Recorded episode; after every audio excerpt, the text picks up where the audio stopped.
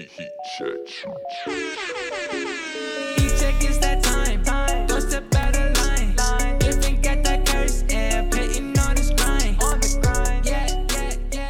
Welcome in to the Heat Check College Basketball Podcast. We're talking Champions Classic reactions. We are overreacting to week one of the college basketball season.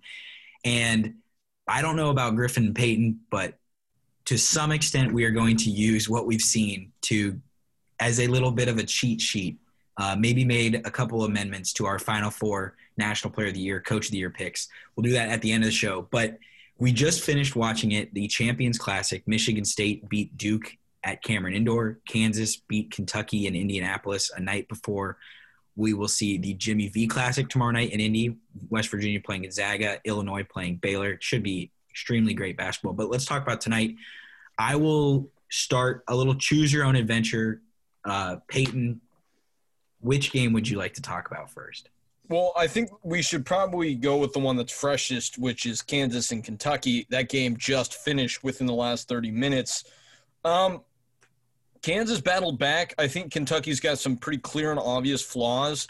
Showed a lot of fight, got some good games out of players that are going to have to be big for them because clearly this team, from what we've seen so far from BJ Boston and Terrence Clarke, those guys aren't the dudes who are ready to just step in and shoulder the offensive load at the collegiate level day one. They may be by March, but they're not right now. Kentucky is going to need performances like they got out of Olivier Sarr and some of the other dudes on this roster to be in that conversation for a three, two, one seed. They got those tonight. Kansas didn't shoot well, and Kansas still found a way to battle through it, do what they had to do. Christian Braun pretty much held the team together um, till the end, where everybody kind of stepped up. Ochai Agbaji had a big performance down the stretch. What a performance from Jalen Wilson in the second half. I think he went for 23. Um, Dan Shulman had the stat with under five minutes to play in the half. Wilson was the only guy to have a field goal for Kansas, which is incredible considering he really wasn't a, a prime performer for this team coming into the year. That's not a guy that we had circled. He was huge. Um, we're getting to know these teams, and Kansas makes a really good bounce back claim after giving up 100 to Gonzaga, kind of struggling a little bit with St. Joe's before pulling away late. This was a tough one, a rock fight that they had to will themselves to a win, and they did it. Yeah, I mean, you talked about Kentucky's flaws. We know them going in; they're not a very good shooting team. And one of the national criticisms of them that they don't get many assists in the half court.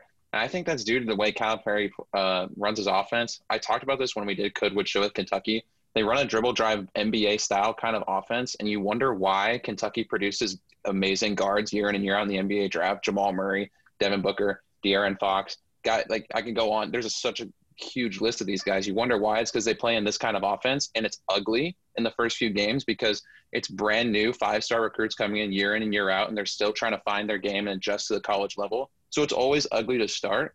But I'm honestly, with the way they play defense tonight, Kentucky might have lost, but this team come March is going to be very, very dangerous. Isaiah Jackson is insane around the rim, along with Olivier Sarr. You have that two man punch in the in the front court. You have Sarr kind of doing the thing offensively, and then Isaiah Jackson defensively was elite tonight. Yeah. And I know David McCormick isn't the best big man in the world, but it's not like he's the worst either, and he made him look awful tonight. Um, so I was really impressed with how Kentucky played defense. Their offense will come around. It happens every year. They've got some guys that can do it. I like Brandon Boston a lot. He showed some promise tonight at some points, but they just they start knocking down some shots. Kentucky's gonna be really dangerous. You go to Kansas.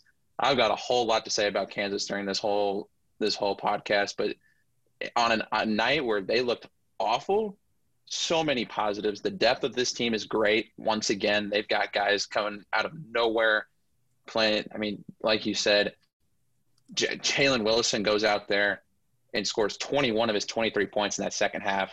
Great stat that Shulman shared that he was the only person to score a field goal until under five minutes in that second half. He was unbelievable.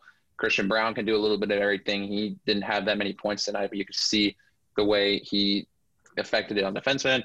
And then Dajuan Harris also, I know who Gabe is just raving about. He'll probably talk about him here in a second. Guys like that, that's what make that's, what makes Kansas so good. When Marcus Garrett can't have his best night, um, and he's supposed Mhm. to lead this team, they can step up in many different ways. Ochai Agbaji looked great. Um, eh, this team is just so deep, and they're they're so so good. I, I really don't think they're taking much of a drop off as far as talent wise from last year, based on how deep they are. They look really good. That's a huge win. They played awful in that first half, and they still walk away with the win tonight against a tough defensive team. Even though Kentucky's not great offensively, that is a hell of a matchup on defense for any team in the country, and they they did a great job fighting through it. Yeah, I- I will say this. Um, Kentucky has made nine threes over the course of their first three games. None against Richmond in the loss, only three tonight. Six of them came in the season opener. That was against Morehead State, Kenneth Freed U. So that is something that's going to be the determinant factor between Kentucky. And this seems obvious, but I think it's just true. So I'm going to emphasize it that's going to be the determinant factor of whether or not Kentucky's a team that is going to scrap to make the second weekend and a Final Four team. Olivier Sarr has shown a lot of promising mid range touch. Looks like he's got a good stroke, good fundamentals. I would really like to see him step out to the arc and try some threes. I think that's going to be huge for Kentucky. So I'm just going to say this because I know that people are going to say, like, Kentucky is, they do this all the time. And this year's schedule, because of COVID and because there are less of the cupcakes and all of the legit teams on it remained, and there aren't there aren't as many of those Morehead states. Um, there are going to be some losses here in November and here in now December, as today's the first day of December. It's going to get ugly, and they like they played that Calipari clip where some people would call it excuse making, other people would just be say it's him being realistic, and I think that actually it is more realistic, and I respect that he is playing a super tough schedule, but there's a pretty good chance that we get into January and Kentucky is fighting to be ranked because they're going to lose some of these games. And the three point shooting is definitely an issue. Um, and what, what I will say as to why I'm not concerned about what Kansas did shooting the three ball and as opposed to what Kentucky did shooting the three ball is for the first three games, Kentucky has had multiple open looks in all of these games and has not made any of them. Mhm.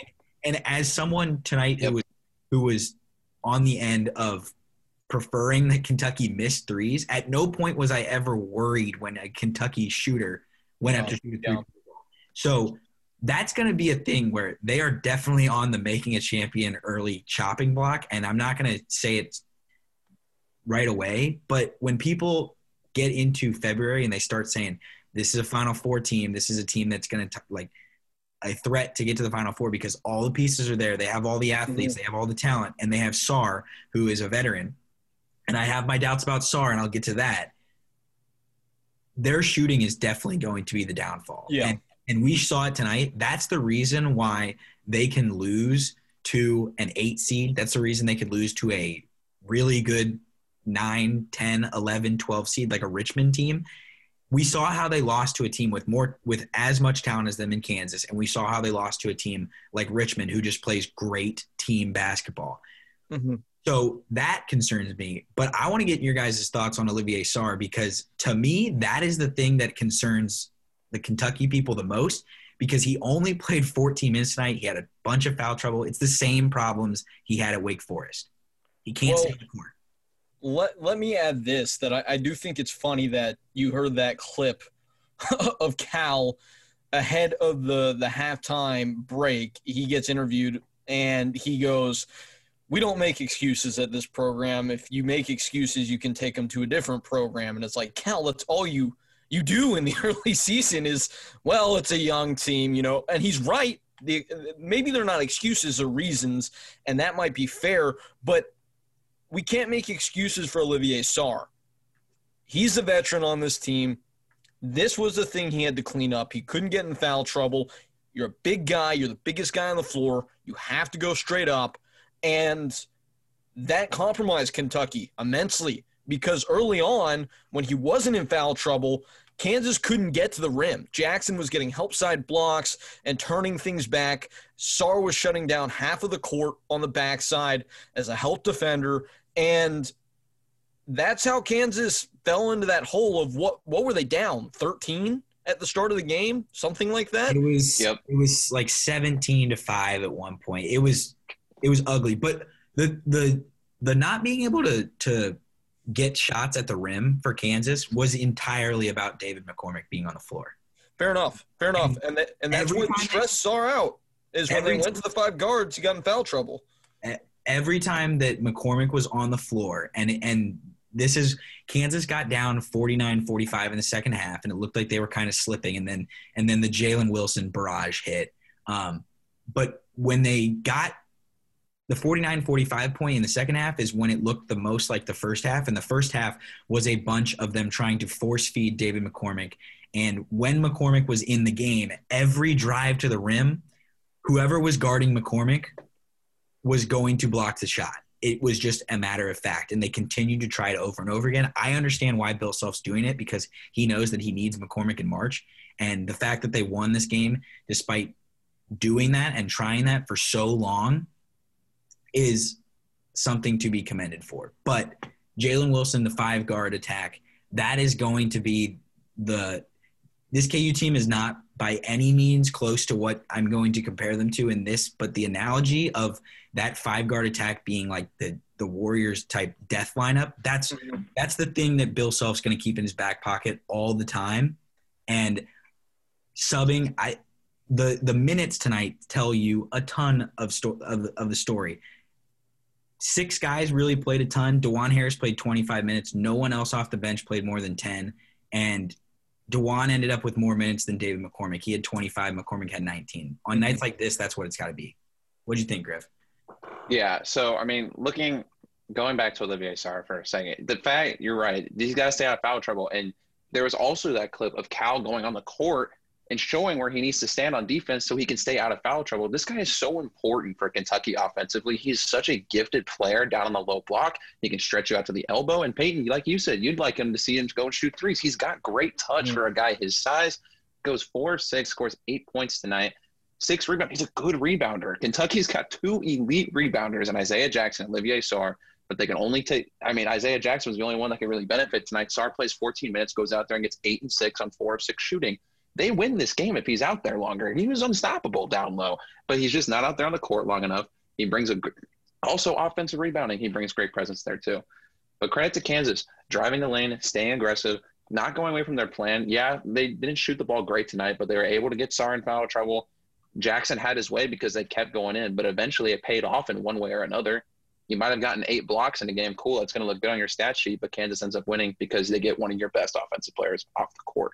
Kansas with a really good, really good game plan tonight. If they were more efficient, they blow this game out. It's not even close.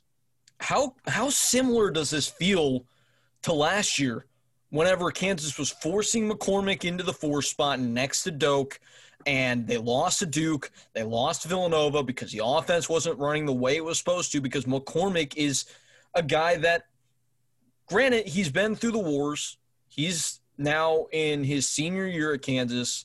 He has earned the opportunity to start, but it just feels like it, his decision making at times.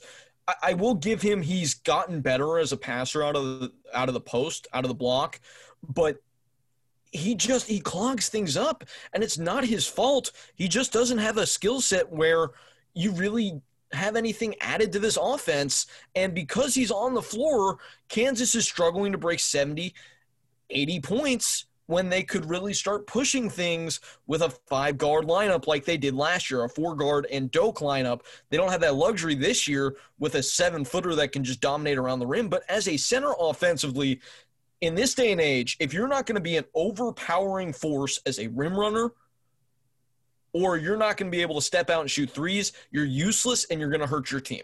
And that's how I feel about McCormick. So when you say you think Kansas is going to need him in March, I don't think I agree with that. Because if guys if guys box out, guys like Christian Braun are going to be able to go get rebounds over seven footers. They did it tonight, and they're going to be able to play a lot of bigs off the floor. Yeah, and I I agree with that. My here's my thing. The I was watching the game with some people who root for Kansas, and I will say this. I was getting a lot of hate for my hate of David McCormick, and I was being told that I needed to be more positive. But as the game progressed, and as Mr. Stonehands himself didn't catch the ball, and every time he shot it, he tried to throw the ball through the backboard or through a through a teammate's hands because you say he's better at passing out of the post.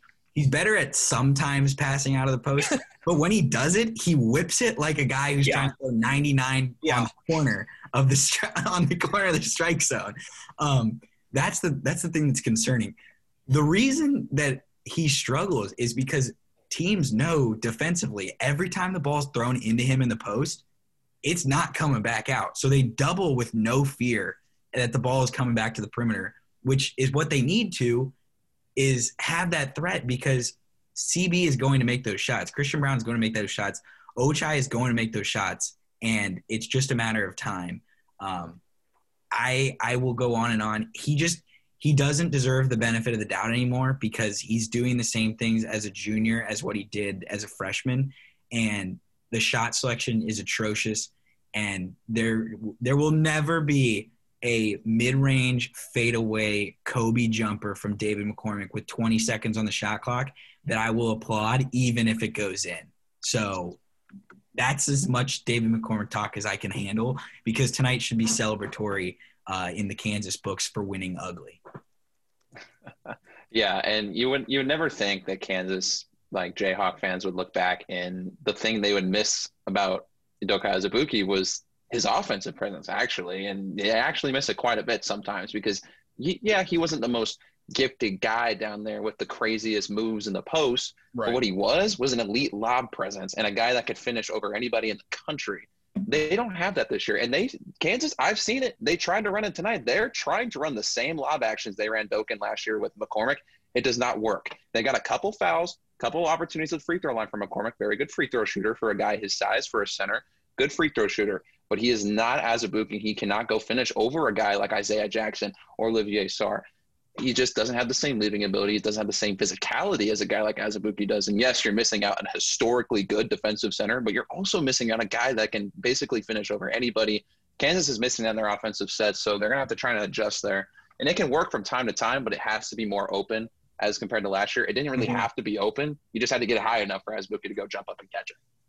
Yeah, um, I, I think it's going to be more so interesting for for Marcus Garrett because his best attribute as an offensive player, at least the version of him that we've seen so far, is his elite ability to find the soft spots and make the right decisions in pick and roll, which does not look like it's going to be a part of Kansas's offense this year because McCormick can't do that, and that was Kansas's entire offense last year. So I'm interested to see the development of Marcus Garrett going forward, whether or not they can start to do some guard to guard pick and roll action, pick and pop, get him going that way. Because Marcus Garrett's mid range game is going to be something that I think Kansas can rely on. It's whether or not they're going to be able to get him to those spots, get him downhill, and allow him to make those pocket passes, those lob passes that he's so good at. Because I just don't see McCormick being a long term part of this team. I just don't think he should play more than 15 minutes a game. I think it hurts Kansas when he's out there. Given he's giving a lot of effort, and I got to give him respect for that. The problem is that he's he has to play to some extent, um, unless they just go full Rockets Morey ball. But that is something. I will say this of note. I'm not entirely sure that this is is the case, but when the when Kentucky played Kansas at Allen Fieldhouse in 2016, I'm pretty sure both teams were ranked the same as they were now. Kansas was seven or they were either seven or five. Kentucky was definitely 20.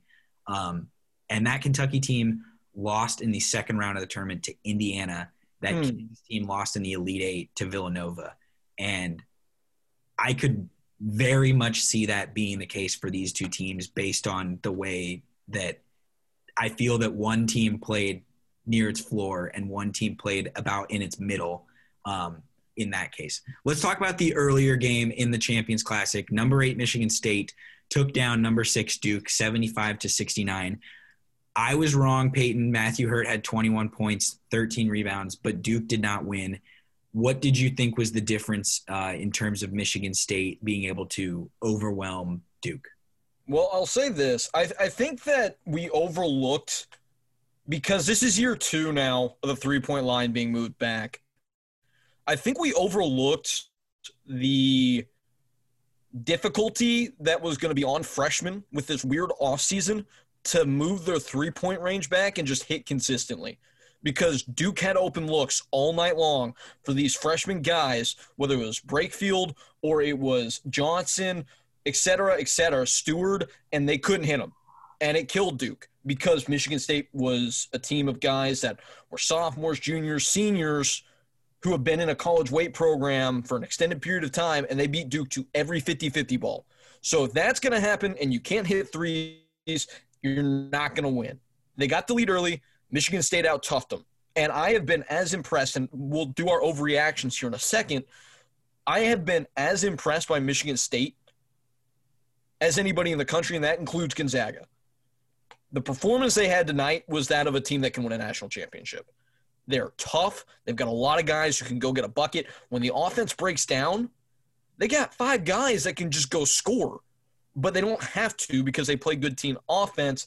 Hauser was awesome.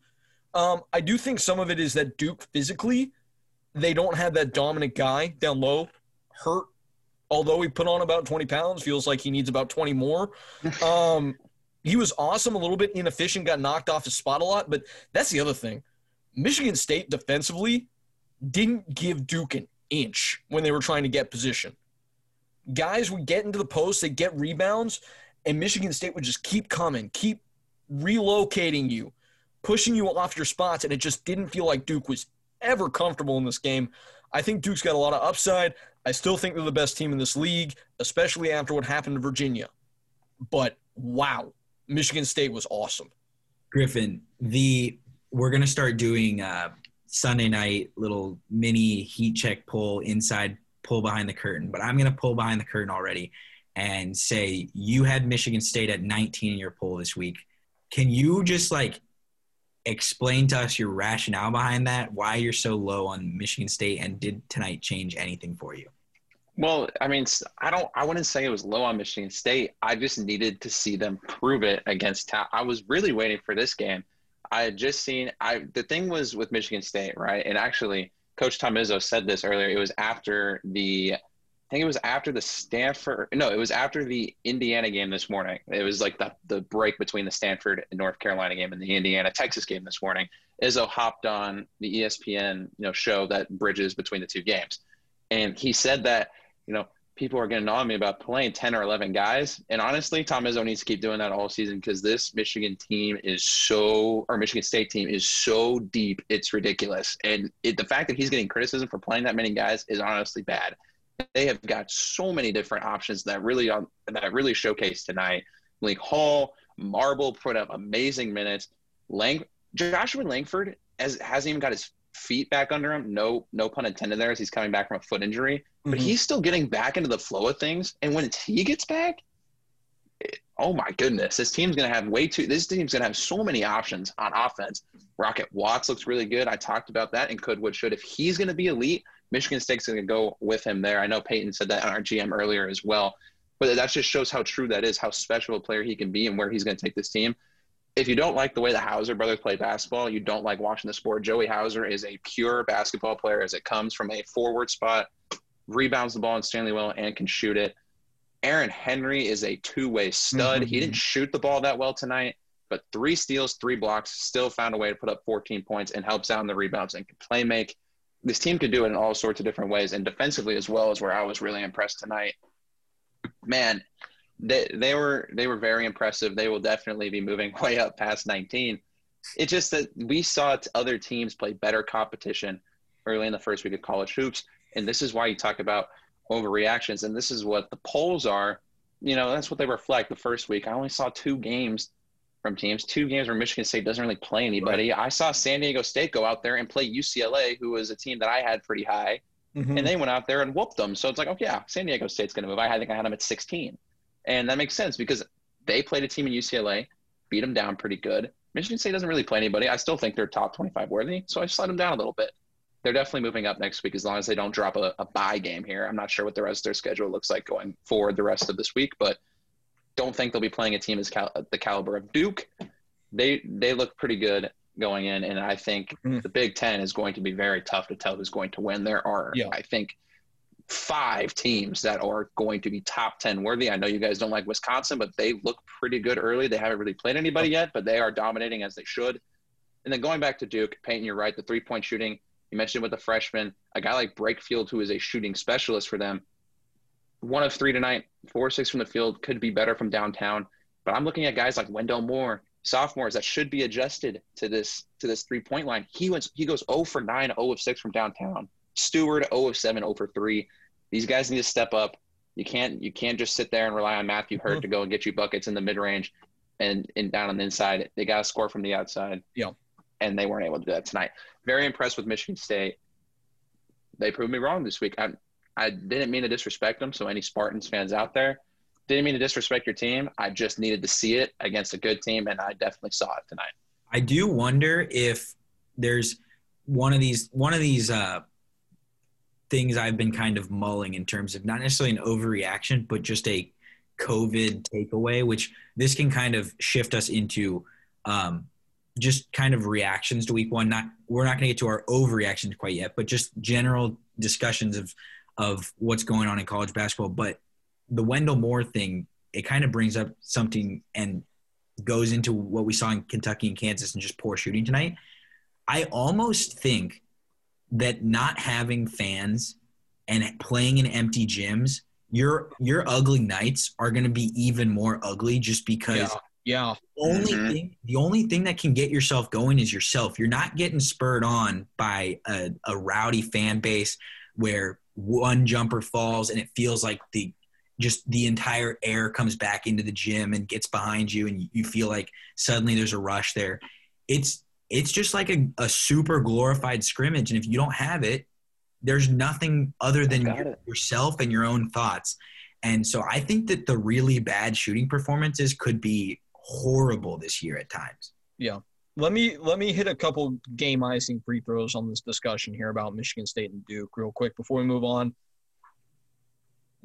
What a job by Hauser, all the bigs, Marble, who had the best game of his career, his young career in this game, of just running Matthew Hurt off the three point line. There were so many times where it looked like, and he needs to be the, the paragon shooter on this team, I think, at least in the early going, while other guys kind of find their legs because he's got the most natural face up game of closing down that space. There were multiple times where Hurt wanted to shoot the three and just couldn't because there wasn't room. Only got three attempts off. Credit to Michigan State there. How about the little bait and switch from Tom Izzo of like, I don't know, Foster Loyer might be the point guard. He starts the first two games. Here comes Rocket Watts, the guy that we expected to take that Denzel Valentine, that Cassius Winston jump into being this team's guard, that everything goes around. He was terrific in this game. Maybe, I mean, I think you can make the argument it's the best game that he's played of his career, certainly the most substantive. And then you talk about Langford. Baldhead Langford is a different kind of cat. He's scary. He doesn't care, doesn't need hair. He's just out here D'ing dudes up, doing everything that Michigan State needs him to do. And I just, I love how this team is architected because I feel confident in each of their five guys to A, execute defensively and do the little things and run the offense, but B, take a game winning shot. And I don't think a lot of teams in the country have that kind of fortitude. The cojones factor with the Spartans is off the charts right now. So I, I am riding on an adrenaline high with Tom Izzo's squad for sure. The leading assist man on Michigan State tonight was Aaron Henry with five, and Rocket Watts um, shot the ball 16 times. He only had two assists, so he's not going to be the traditional Tom Izzo uh, point guard. He's not going to be Mhm. what Cassius Winston was. He's not going to be what Mateen Cleaves or guys like that were Yeah. not going to be that kind of old school distribute the ball type point guard. But if they have a bunch of guys who play make and do stuff, that's how they're going to be good. Because when it was ugly tonight against Duke, and it was ugly at times, it was Mhm. because the shot selection was poor, and that happens at times with college basketball players. Sure. And no one is immune to that, but it certainly can be a problem. Um, so I think that that was a we learned a lot from the Champions Classic tonight. We've also learned a lot from Bubbleville, um, from from different places around the college basketball world. We've seen so many different MTEs and all of these things. Um, it's been interesting to see just random teams playing on random courts. We had a crazy triple overtime game between Pepperdine and UCLA at San Diego State, which transitions me into talking a little bit about West Coast basketball and a little bit up our alley, the Pac 12. So UCLA loses to San Diego State. Mhm. We talked we talked very, very briefly on our Big East preview pod about ASU and their loss to Villanova, but we didn't really get into them. We were talking more about Villanova. And we haven't seen Oregon yet, but we've seen Stanford in the Maui. So, Right. of the Pac 12, um, it's certainly a league that we are going to follow closely because we're just so close to it. What has stood out to you guys so far, and has anything changed in terms of your conference projections? I mean, I don't want to sit here. Yeah, we're gonna get into overreactions in a second. But UCLA struggling here in the season. Now, San Diego State probably a little bit of an underrated team coming into this season. They are a menace defensively. They show that against UCLA. But then going three overtimes with Pepperdine. Granted, Pepperdine is not a terrible team. Let's keep that in mind. Pepperdine's solid. Go Waves. You know, they're out there. But, you know, UCLA, Mick Cronin, Money Mick Cronin, the boys shouldn't be getting that close to them there. That That's a little bit scary. So I think, you know, UCLA is going to have to find something here in the middle of the season. I like the way USC looked today against BYU. They Oh, beat yeah. the brakes off of them. Talked about USC a little bit in Coodwood Should. I'm glad the teams I talked about in Coodwood Should are in the spotlight here early in the season because I get to learn a lot about them from what I was predicting. And with USC, they're dominant down low. They're going to be really tough for teams in the Pac 12, especially a team like ASU that struggles with big men. The Mobley brothers are dangerous for ASU. That is a tough matchup that they're going to have to go against in Pac 12 play. Those two guys are really dominant. USC is a player in the Pac 12. Andy Enfield's got a player in the conference once again, just like they do year in and year out. They're going to be a sleeper team. They're coming in. Really been impressed with Stanford. Ziaire Williams is the truth. That dude can ball. Garbage technical foul calling him today, by the way. That's garbage officiating. Just uh, if, if hmm. there's, I know, I don't think we're doing scholarships and sanctions in here, but if I had to hand out the sanction of the first week of college hoops, it's to the refs. They've sucked the whole first week. They've been awful. I can't tell you how many times we've gone to the monitor at unnecessary points in the GM. Every time there's a time where we should not be going to the monitor, it's in there. I, I, I, it is ridiculous how many times we've gone to the monitor. The amount of garbage calls, refs sanction. Ziaire Williams scholarship for that dunk. He's already got one. He's maybe getting a little bit on the side. Who knows? You never know. That that's like ten years down the line, an investigation might occur. Who knows? But hell of a player. He's played really well. Pac-12 is wide open. I can't wait to see what we see out of Oregon. Uh, ASU looks really good, but I have concerns about their big men play. But they have they have infinite scoring options. Kimani Lawrence comes back, looks really good against Houston Baptist. Again, Houston Baptist, but first game in a while, comes back, looks really good. Pac-12 is gonna be a lot of fun to watch. Definitely gonna be a hectic conference for sure. There's gonna be a lot of fluctuation between uh, teams one through five. I think. Um, no, uh, Washington not in it. If you were wondering, they're terrible. Had an awful loss today. I think it was UC Riverside who they played, and they lost by like 15. So they're I- they're they're not a factor. But Pac-12 is going to look really good at the top. Kind of like I don't think it's on the level. Like the the top five teams of the Big Ten are like elite teams as far as country in the country goes.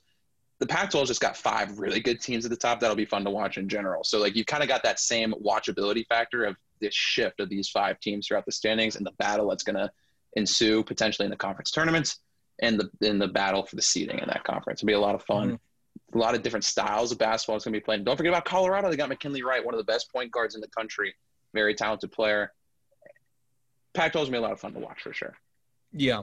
Um, I think when you talk about Stanford, we know, I think it's becoming very clear that Daejon Davis, who, by the way, played 39 of 40 minutes tonight against North Carolina, this team is extraordinarily top heavy. You know what you're going to get out of this. Ziaire's going to be a little bit variable. Some nights he'll get you 25 and the, the stroke will look pure. And his jumper, of all the freshmen in the country, if I have to bet on one of those dudes, the laser is pointed at the planet, and one of the freshmen in the nation has to hit a three to save us, I'm I'm sending Ziaire Williams to the line um, to to shoot the three because that guy's stroke is ridiculous. But some nights he's a freshman and he'll score 10 like he did today. If he'd done a little bit more, North Carolina falls to Stanford. They don't. Um, Daejon Davis got 18, led all scorers for the Cardinals, but they're going to need more out of Oscar da Silva on a nightly basis. They're going to have to figure out who that third guy is that they can lean on because really outside of the starting five for Stanford, nothing inspires much confidence. The other takeaway from Maui is Texas looks better than any team that Shaka's had there, and I, that is an overreaction. And maybe I'm jumping the gun, but long hair Shaka is out here. I, I guess um, I guess Langford traded his hair to Shaka Smart um, because that man's got a chia pet on top of his head all of a sudden. I think his the, the comeback of Shaka Smart's hairline is better than 28 to 3. It, it is ridiculous. But his team is out here playing with like an actual offense with a ton of dudes who can beat you and score the ball. And it's not just Greg Brown. And I mean, there's a lot of reason to be really excited that Texas might be this third team in the Big 12. That's going to be a top 10 caliber team. We'll see. They play North Carolina tomorrow. But if they looked like how they looked the first two games here in Maui, given one was against Davidson, Davidson, I think, is pretty good this year. Um, that's a team that, I mean, has Final Four potential for sure. Yeah, I'm. Yeah. We're just kind of like real. We're really just bouncing around here because there's so much going on. Um, the Texas thing is super interesting to me because I don't know if I should buy in quite yet. I, let me just say this: I'm not selling my I'm not selling my anti Shaka Smart stock quite yet, but it is something to monitor because this is probably in three games is the best coaching job he's done at Texas so far, and by far is the most impressive thing that he's done in Austin. Um, and I like before this. I mean, most people, if if they don't listen to this before tomorrow at 3 p.m. Central Time or 1 p.m. Pacific, uh, are going to listen to this after the Maui Invitational is over. But I think that they are going to beat North Carolina tomorrow, if I had to predict. Um, and Mhm. so that is something to monitor. As- As far as the Pac-12 goes, with ASU, I think that this is a very interesting, and, and just in, in general in the conference, USC with Evan Mobley, Stanford with Williams, ASU with Christopher, and you can make a case for Marcus Bagley. Marcus Bagley, yes, hundred percent. The race for Pac 12 Freshman of the Year is going to be absolutely furious and is going to be something that fluctuates and changes night to night in the same way that the Pac 12 Player of the Year race last year kind of changed back and forth between Pritchard and Remy Martin. hmm No, for sure. I mean, the Pac-12's got some of the best collection of young talent in the country. I would say. I mean, you got two guys on the same team in Bagley and Christopher that are going to be competing night in and night out for that freshman of the year spot. Josh Christopher gets first Pac-12 freshman of the week honors. He looked very good uh, against Villanova, scoring scoring 28. Then ASU was in a collective team against Houston Baptist again. Houston Baptist, not even a I, I don't I, I they're not anything good but they go out there and they do the job. Bobby hurley's squad looks pretty good offensively. The questions arise with the defense. Young team they're gonna have to get they're gonna have to figure it out. A bunch of new guys they're still trying to build this chemistry. And i think that's the important part with asu they gotta they gotta establish their identity together they've got a bunch of guys that can do a bunch of different things. They just got to figure out how they're going to complement each other well. And then i think they'll be fine but you know the, the defense is you, you can go out there and score all these points but on a night where they're not going to be shooting as well you saw that against villanova how are you going to win a ball game? You got to get stops. They couldn't do it against jeremiah robinson earl who had a career night against them and that's what concerns me. A team with a dominant big man that's why i say usc is a matchup you got to circle when asu goes to play them because that could be a game where if they need a win and they got matched up against the trojans that is going to be a tough matchup if they don't get things figured out defensively they're going to need guys like uh, Chris Austin to step up.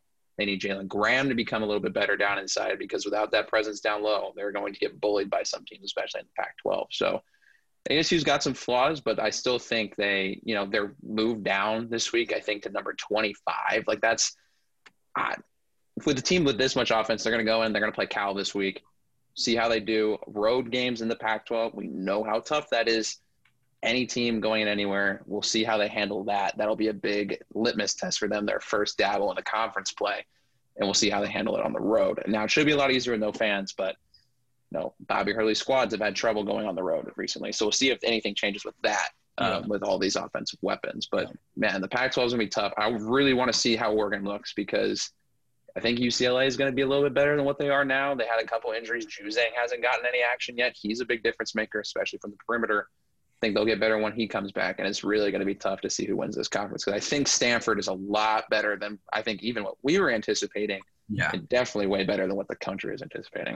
And Yeah. you're going to learn a lot really quickly with ASU because they play, and I'm just in this conference in general because there's so many more conference games in all of these conferences, and I think most of them are doing 20 games at least. Mhm. ASU plays at Cal on Thursday. That's a that's a learning experience. First road conference game. First, I mean, first conference road trip for ASU, and we know how much trouble Bobby Hurley's had with that. And then next Thursday they get San Diego State at home, and that's a game that Big game. saw what they did to UCLA. Yeah. Um, and and that's a game where at some point the Pac-12 has to have some pride. You know, the number one team in, in the country is Gonzaga. It's a West Coast team, and it's not in, in your conference. BYU last year, BYU last year was more nationally relevant than pretty much any team outside of Oregon was, and now this year they have San Diego State, who has who was last year the last team in the country that was undefeated had all this talk was going to be a top two seed. They just beat UCLA, who was a who is the preseason favorite to win the league. All of this, at some point, somebody has to have some pride in the conference and step up and represent, and that has to be ASU next week against San Diego State. Yeah, no, it's uh, with Mensah for San Diego State back, which was the big story last year because Malachi Flynn emerged pretty quickly, and then Mensah got hurt, and Yanni Wetzell, the transfer from Vanderbilt, stepped in, kind of filled that void, and Mensah didn't really have as big a role when he came back. It's going to be interesting because ASU really struggled with JRE, Jeremiah Robinson Earl, was their undoing against Villanova. So I'm interested to see what they learned, how big a difference Kimani Lawrence makes in that. Um, we've learned a little bit about pretty much every league in the country. I feel like this is the last thing I'll say about this first weekend and change of the season. I feel like we know stuff about the Big Ten, the Big East. I think we know some about the ACC. We haven't really seen Florida State that much yet. We've learned some stuff about Texas and the Big 12. Um, I still feel like I know nothing about the SEC other than Kentucky is going to struggle Agreed. to shoot threes because Tennessee and Florida still have yet to play. So that's the other thing I'm looking forward to. When those teams finally get back in action, I am fascinated to see what they look like because we're talking about Tennessee. I thought it was interesting. Tennessee moved up in our HC pool this week, and they haven't played yet. So I am fascinated to see what Tennessee might look like as well. But other than that, I feel like we learned a lot already. I felt really grimy just moving Tennessee up two spots because people lost. And I was like, I have a lot of faith in this team, and I think they're the best team in the SEC. But LSU losing to St. Louis and Kentucky losing to Richmond, two two SEC teams losing to A10 teams for as much as we love the pay 10 this year and think that they could get three or four bids um, with what Davidson did pushing Texas, what date, I mean, Dayton struggled with Eastern Illinois tonight, but they're talented. Richmond, St. Louis. That's it's going to be a league that we're going to be keeping our eye on this year. Um, I have a feeling Peyton may get to them in Week One overreactions. So let's, let's get, let's get to those now. Uh, I will cede the floor to either of you, whoever thinks that they have um, an overreaction that may incite the most uh, reaction, I guess. or- It's it's it's definitely going to be me because I know Peyton's probably going to explode when these words come out of my mouth. Um, so after the first week of the college basketball season, you kind of look at tonight, and honestly, I think tonight could have gone either way towards this. But even if Kansas lost or if Kansas won, I'm saying this regardless. I think by the end of the season, Kansas is Kansas is better than Baylor at the end of the day. I really think this. Now, is it more the fact that I don't trust Scott Drew? Yes, Yeah. absolutely. It's that. It's It 100%. is, but I feel like Kansas is going to win the league. Kansas is going to go farther in the tournament, And I think Kansas is going to win the head-to-head matchups in the season. They might split, but I think if they go three, if they meet in the Big 12 championship, if there is one, uh, hopefully, you know, you just never know. You just got to hope that a full season plays out. I, I, just think Kansas is better than them, and I, I say this because I what I wasn't expecting going into this year was Kansas to be so good offensively. Yes, they didn't look great tonight, but I think that was more of an inefficiency thing. I think it was just a bad night shooting. They go out there in their first two games. Yeah, the one against Gonzaga, the pace of that game was insane, which is why I think. But they gave up 100 points, but they go out there, they score 90 themselves, which is impressive. They go against St. Joseph's, terrible team, but they put up 94 and they go outside, they score 65 on a very good Kentucky defense, and they struggled shooting. They could have very easily put up 80 tonight with an average shooting night. I think Kansas is so good offensively, a lot better than people thought. And I know Baylor's so talented, and I get it. They're one of the best teams in the country. I'm not saying that, but I think Kansas is up there with those with with Baylor and Gonzaga as far as that elite tier goes. I think they're right in there because they have one of the best coaches and they've got the talent. They can, and, and like you said, Payne, it could be anyone any night. Christian Braun goes out there and scores 30 against St. Joseph's. Marcus Garrett that first game and Ochai Agbaji look great. Tonight it's Jalen Wilson. Any of these guys can go off. Imagine one night where all of them are clicking on all cylinders. You're going to get double digits maybe out of four or five different guys. It's going to look like a lot like Michigan State did tonight, getting double digits from five different guys. They're so deep and they have guys that are willing to play defense and they've got role players. Like they've got everything. They've got everything you want out of them. I'm really impressed with Kansas. Again, I think this and you know what you hate a team with? Motivation is one of the worst things. This is a team in Kansas that feel like they were robbed of a national championship last year. They went in as the number one overall seed. It was their championship to go out there and lose. As much as Peyton thinks Dayton was the national championship team caliber too, they might have been, but Kansas yeah. definitely has – no, for sure. And they have plenty of returning players. I feel like we were robbed of a national title last year. Let's go get it this year. We we want to earn it again. So they've got the motivation. I think they're just. I think they might be a deeper team than they were last year as far as what they've got on their bench. Sure. And they've got guys that are stepping up. So that might be my overreact. That is definitely one of my overreactions. But at the end, I think Kansas is going to be the better team than Baylor. But when it's all said and done. I wonder how much about the, the because when you actually look at the numbers we we harp on Scott Drew so much, right? About how he's never made it past the Elite Eight, although he's been to fair few Elite Eights at this point. The fact that he's gotten out of the the first weekend of the tournament four times, he's been down in the first weekend four times, but Bill Self has only gotten out eight times compared to six first weekend exits, and we just assume that Self is so much better. I think we all know that when you actually watch it, yeah, I think we'd all bet on Bill Self in Kansas, but I don't know how big the gap is. Maybe I'm getting lured back into this trap again. Um, but I, I really do think Baylor is significantly better. Um, they've got things that they can fall back on. For Kansas, it's not like last year where Kansas could, if things were breaking down, dope dots and pick and roll, it's over we're going to get offense that way. I, I think it's going to be a little bit harder for Kansas. I think Baylor's kind of got that identity. I very well could be wrong. I also think Texas is a player here. So we'll see. But I, I do think it's a little bit of an overreaction, a little bit of a reach. But I don't, I don't think it's right. crazy. I, I think it's possible. Bill Self has done more impossible things before at KU.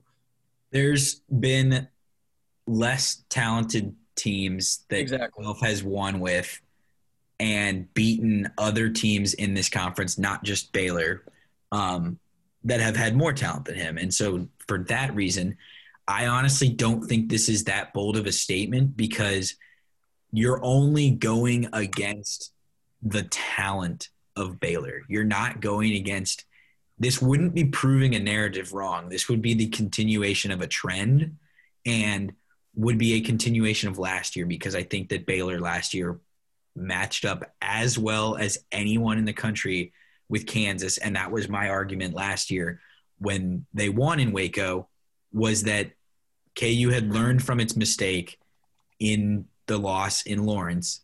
They had adjusted, and that was going to the second matchup was how the third and fourth, if it had happened in the final four matchups, were going to look as well. So it might be an overreaction. I think that Baylor is more talented than Kansas probably right now, um, and has a more likely National Player of the Year candidate in Jared Butler, um, just because other people are going to step up around Marcus Garrett, and for that reason, I do not believe that he's going to be in that conversation very much, um, and is probably just a. I would write in pen second team All American Marcus Garrett because I think that that's probably pretty likely. Um, but when it's all said and done, I would absolutely bet on Kansas to win the Big 12 because it's been there, done that for them. And for Texas, for Baylor, for West Virginia, and Texas Tech, all four of those teams, I have my questions because the inevitable dumb loss on the road to TCU or to Kansas State or any of those bottom tier Big 12 teams, Oklahoma State, it's going to happen at some point. And that's that's why I would push. I don't think it's that bold of a take, Griffin. Even though I don't agree at this point, I had Baylor number one in my heat check poll. I will be upfront about that. I think that they are super talented, and cannot wait to see tomorrow night them in Illinois. Yeah. Um, no, I kind of have to be the anti-Kansas voice, and like I don't necessarily necessarily feel as strongly maybe as I come across in juxtaposition to you guys because you guys have an int- for good reason. I mean, Bill Self has given you every reason in the world to feel the way you do. I just don't necessarily see it as much. I am open to be proven wrong though. It's happened before. Um, yeah, I just feel more confident about some other teams. Um, one of my overreactions will kind of indicate that. I'm not going to do that one yet, though. Here's my first overreaction, and I think Gabe pointed it out earlier. I think the A10 might be the fifth best league, sixth best league in the country this year. I think that they could definitely turn four tournament teams, maybe five, um, depending on how Davidson goes. I mean, Davidson really needed that win over Texas. They fell short, but Davidson's a tournament caliber team led by a guard in Grady that has showed out in the tournament, almost down Kentucky a couple of years ago. Didn't make it last year. They run great offense, but you see Rhode Island play really well. You see, obviously, Richmond do what they did, um, and they'll get a shot at West Virginia potentially, depending on how their COVID situation goes. They're shut down right now, but here in a week they'll play West Virginia and get a shot at them um, to maybe knock them off. You've got Dayton, who's Dayton. We know about Dayton.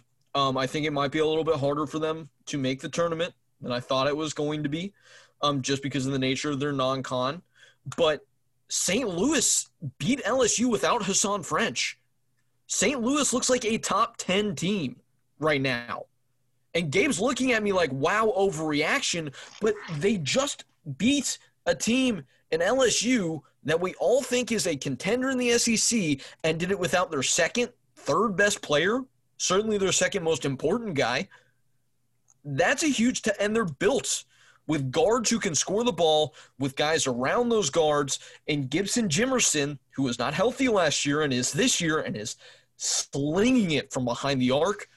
They're built in the mold of a team that's going to get to the Sweet 16 or Elite 8.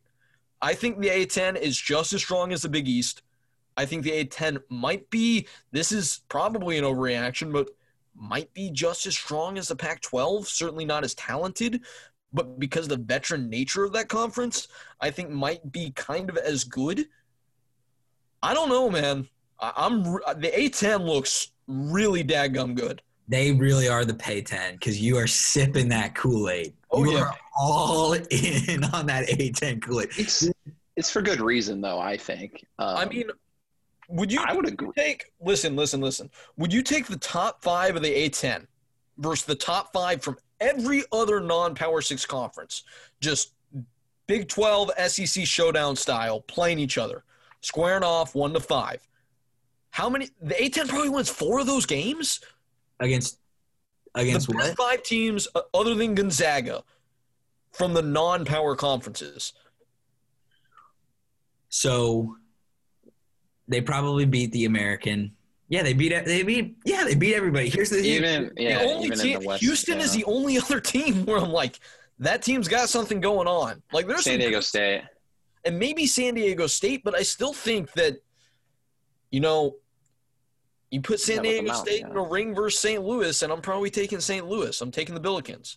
So Yeah, I I wouldn't blame you. I'm just going to leave that there and say that the A10 is really, really good right now. Yeah, I think I think you're out of that overreaction statement. I think the more of the overreaction is St. Louis being like as good as an Elite Eight team, which I could definitely see. I'm gonna put them Um, top ten in my poll this week. I don't blame you. I had I think I had the St. Louis 12. I think is where I had them. They I, very impressive win against LSU for all the reasons you said. I think that's more of the overreaction, though. I honestly think the A10 is better than the Big East right now because we we, we as a better overall conference. The Big East Yeah. is basically Villanova, and then you've got Creighton, and then you think and you guys really like UConn, which Oh, me, warranted. I really. Whoa, Peyton UConn. guys. Well, don't put- Peyton likes don't put words UConn. in my mouth. no, Peyton likes UConn gave you supported it. Don't know if you fully endorse it, but you you can respect it. I'm more of a show it. I'm more of a prove it to me kind of person. So I'll wait for UConn to prove that to me. But I Fair I support what Peyton said. He, he's a very knowledgeable guy. I'll take his word for it. We'll see how they do. But yeah, I mean Richmond. I if we're doing more than one overreaction, my second one has to go with them. Um, St. Louis is very very good. Also, V- also- yeah, VCU. I was going to say VCU is a player in this conference. They're always VCU and Rhode Island are two teams that are always around the conversation. When the bubble's talked about, they're always in conversation when it comes to March. These are two teams that know how to win games when it matters. Dayton, like you said, is a good team. This team, this is a fun conference to watch, and the A10 got some love today on the Kansas Kentucky broadcast for good reason because those Spiders went in there and did some work at Rupp Arena and beat Kentucky, um, which I think we none of us were surprised by because we know how good Richmond is, but it was kind of a shock to the nation. So I I fully support that, and I think maybe you could have gone bolder with it and just say outright better than the Big East, and then I would say close to the same level, if not as the Pac-12. right. I think the A10 is pretty special this year, so I like I like that a lot. I think that was I Yeah. think you have to say you you can't just say that they're better than the Pac-12 and Big East because the bottom of both the bottom of the Pac-12 sure. would still easily beat the bottom of the A10 and the Well, Washington I I mean, like Washington lost to UC Riverside today. Gabe. realistically, realistically, Gabe, what is the bottom of the A10? Because St. Bonaventure is supposed to be a decent team this year too. We've not seen much of them yet, but I mean, Valpo is not great, but I mean, scrapped with a Power Six team in Vanderbilt um, in their season opener and played down to the wire until they kind of were pulled away from by Vandy. But other than Valpo, like, where are you finding the weak link in this league? I guess like LaSalle and some of the weaker teams. Um, I mean, some of the we weaker saw- teams are really bad. But we saw St. Joe's show some good stuff this weekend, going to overtime with Auburn and kind of pushing Kansas for about 30 minutes. Um, I don't know. I just I, I think the top of the A10 is really good. I don't think the bottom is horrible. the best thing that you can say about the A10, well, actually, it's not even the best thing, but one of the things you can say about the A10 is that their conference tournament this year, you should actually turn it on during the quarterfinals, and you oh, normally Oh, yeah. wouldn't, you normally wouldn't care to watch the two versus the seven and the four versus the five matchups in the A10, and you will this year, and so that is a testament to that conference. I think that they are capped on NCAA tournament bids at four probably Probably they'll eat each other. because, because people are going to beat each other up and Yep. the the resumes of at large teams get poked and made fun of during late February and, and such but if if every time that they play a bigger school Richmond beats Kentucky St. Louis beats LSU and all of all of that takes place VCU beats Memphis when they if they have head to heads over all of the American conference teams that they play and any of the Mountain West teams that they play, and then they take down a couple of the SEC big dogs and the ACC big dogs and such, they're going to have a super convincing case. So I'm not going to push back on that. My biggest overreaction, I'm just going to come guns a blazing with my first one, and it's just that the, the Big Ten is not winning a national championship again, and Oh wow! I'm going to say is a, that is an oh wow. that that is an oh wow, but nothing that I've seen. There are teams that I am higher on than most people have been. I'm higher on Indiana than most people have been, and we saw today what the kryptonite for Indiana was, which was a team that is lengthier than Indiana's length, scrappier than Indiana's scrappiness, and slightly better at shooting than Indiana is because Indiana's not very good at shooting. They don't have remarkably to be from Indiana and not have any good shooters on that roster is something that I it, it might be the most impeachable offense from Archie Miller, but the Big Ten is not winning a national championship. Wisconsin, I've told you, they don't have a first round pick. They don't have a second round pick. Michigan State, I, I like what they do. They're scrappy. They are a decent contender to go to the Final Four because Tom Izzo will have them good in March. But they don't have any super overwhelming talent that I'm scared of either. If you go to Illinois, I think Ayo can be a first round pick. I'm super high on him. I will get to him later. That's their best case because Iowa doesn't play good enough defense. Their adjusted efficiency numbers are awful, awful, awful. And from there, I'm just I'm not that impressed. They they don't have overwhelming talent, and I can't. I keep saying it. Kentucky has more first round picks in the last decade than the conference of the Big Ten as a whole has, and that talent gap limits them in March and keeps them in games with teams that they shouldn't be with. Yeah. Can I counter real quickly? Like just really quickly, because I think generally I agree with exactly what you said about Indiana and Texas. You said that to me on a phone call the other night. You said if Indiana, after their awesome performance in their first game against Providence, goes out there and just gets overwhelmed by the length and athleticism of Texas, it's kind of like the Big Ten and bowl season against the SEC going down to Florida and getting whooped by all these middle of the road SEC teams, these Big Ten teams like Northwestern and Iowa and Minnesota, even though they've shown a little bit better recently in these bowl games, getting destroyed by much more athletic SEC teams. My counter to that would be that I think Illinois and Michigan State are kind of like Ohio State in that conference in football in the sense that Ohio State's built like an SEC team, so they can compete with them. I think when you look at the length and athleticism of Illinois, I mean, 20%, Gabe, of seven footers in this country, in the world, I think, end up, no, it's, I think it's the United States. I don't have the exact stat, stat but 20% of them, if you're seven feet tall, you play in the NBA. Illinois has one of those guys. That's Kofi. They got Ayo. They've got a guy in Miller who's a really accomplished shooter. They've taken a step forward in that regard. I think when you look at Michigan State, I already stated the case earlier, but I to me through the first two, three, four games that we've seen so far, and given also Illinois struggled with Ohio, the team that I think is going to win the MAC, and also that was the third straight day they'd played a game. I think Illinois and Michigan State are just far and away better than the rest of the league right now. Far and away. And I would almost separate them because I don't think the other 12 teams in this league, shout out Rutgers, your family, your religion, Rutgers basketball, Jimmy V week, support a good cause and go donate. But I just, I, I really do think that those 12 teams, I give like a 25% chance of making out of the first weekend. One of those 12. And I would give it almost an 100% chance that both Michigan State and Illinois advance at least the Sweet 16. Yeah, I, I, I don't necessarily think your overreaction is out of line, Gabe. I just think you're just going against a numbers game here. The fact that the Big Ten has five teams that definitely deserve to be in the top 10 of the country right now. It's tough. It, it's definitely tough, but I could see it. Teams I would scare Michigan State. I know you guys don't like Wisconsin or Iowa, but the way Luka Garza is playing early in the se- early this season – and the guys they're getting in. Ah, they're just so good. I know they can't play defense, but man, can they score it? Like if there's a team other than Gonzaga, I think there's three teams in the country that are just so far and away better than everyone offensively, and it's Gonzaga, Illinois, and Iowa are three of the teams that can just put it in the hoop, man. These and Creighton, I'll put Creighton in there too. Griffin, The- Baylor those- put up 100 and, 100 And- something on a Yeah, but I think those four teams, Baylor will be up in there too. But those, like those teams offensively are just different than everybody else. And I was harping on Kansas's offense. Eh, It's not on the level of those five teams. Like those teams right there can just get buckets at will, and that just always scares you when it makes a March Madness run.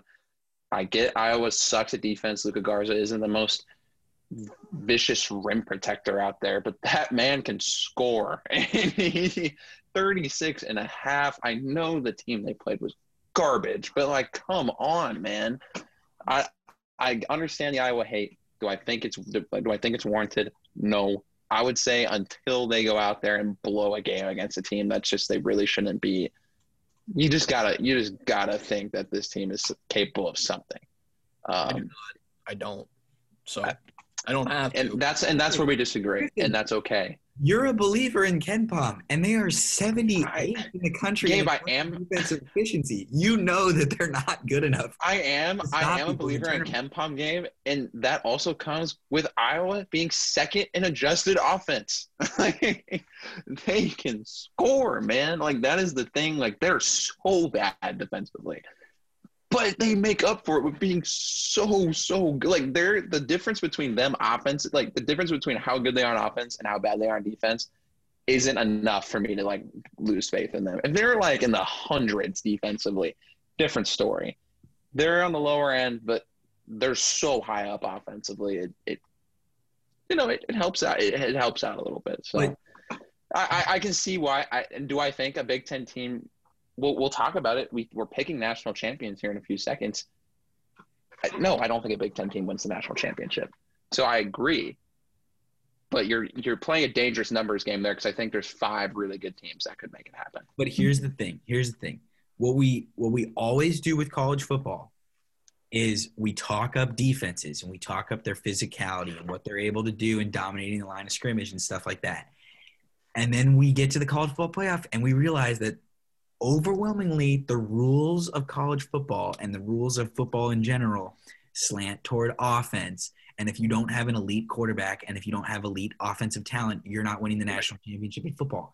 It is the same thing, but the opposite direction for college basketball. In that, if you don't have an elite defense and you can't get stops in March, you are not winning the national championship. And it is a lot easier to slow down a good college basketball offense than it is to score on an elite college basketball defense.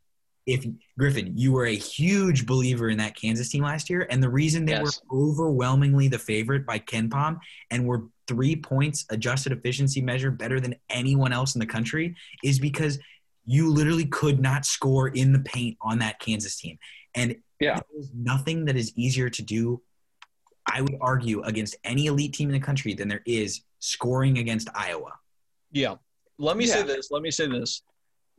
I mean, Iowa, the the ready comparison, if we're just going to stick with this football thing, is Oklahoma, in the sense Okay. that Oklahoma is really good historically on one side of the ball, and that's good enough to get them there. But when they get there and play those teams in the Sweet 16, the Elite Eight, there are two sides to the floor, and you really just can't win games only doing one side of the game well. You just can't do it. And I think that's where Iowa is. There is no greater discrepancy between a team's offense and defense as there is with Iowa in the nation. And I just don't see it. I personally do not see it. I, I would take Michigan State and Illinois way ahead of them. Oh, I, I'm saying those two teams are better as well. All I'm saying is it's just so tough to rule out a three man, just three headed attack of Bohannon, Wieskamp, and Luka Garza. That's just all I'm saying. It's tough to write them off this early, in my opinion. Do I think they win the national championship? No, but I'm not. I'm not closing the book on them yet. Their offensive talent is as good as anyone in the country. We'll see, though. We'll see. I, I'm not disagreeing with the fact I don't think they're going to be this team that goes and does it all, but I'm not ready. I'm not ready to stop talking about them as contenders yet. What's your second overreaction, Griffin? Okay, so the Richmond Spiders, and this spoils this spoils a little bit going into the the next segment. We'll talk about with our predictions. I've got Richmond as is one of my final four teams this year.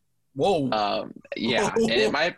Yeah, I've got I've got the Spiders going to the Final Four. So there you have it. We're picking Final Four teams. There's one of my four, so I'll only have to list three. I think Richmond gets there.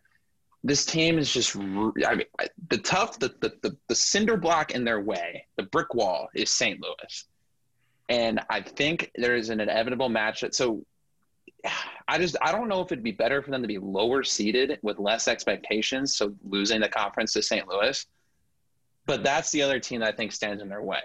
But I think Richmond is the chosen one this year. they've got so much experience. They've got some guys that can score it. They're so balanced. This team just screams mid-major Final Four to me. So I'm jumping on the wagon. This could be this could be like Marquette 2.0, but I'm going way deeper with it and way earlier. But this team shows a ton of promise.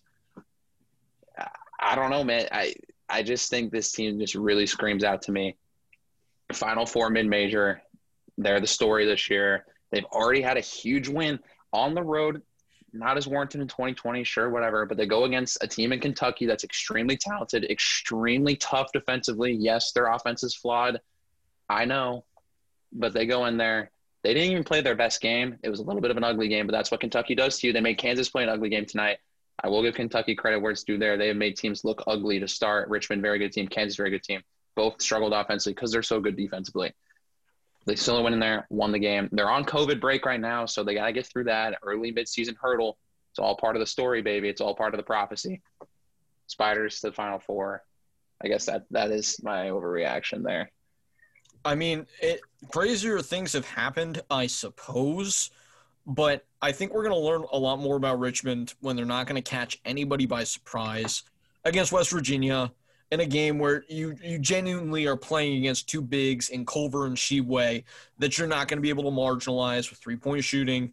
How they stack up because they're a team that because I mean I love Golden. He does a lot of the dirty work very well, but they could get out physical in March, and that's something that I'm interested to see how they match up with because I think we all knew that they were going to be good. I think it was even a trendy and wise pick to pick them against Kentucky honestly, if I were making the line, I may have even made Richmond the favorite in that game because it just sets up. I mean, they're a veteran team playing Kentucky. They shoot the ball well, even though Rich, I mean, Richmond did not shoot well against Kentucky, no. which I think says a lot about what they can be.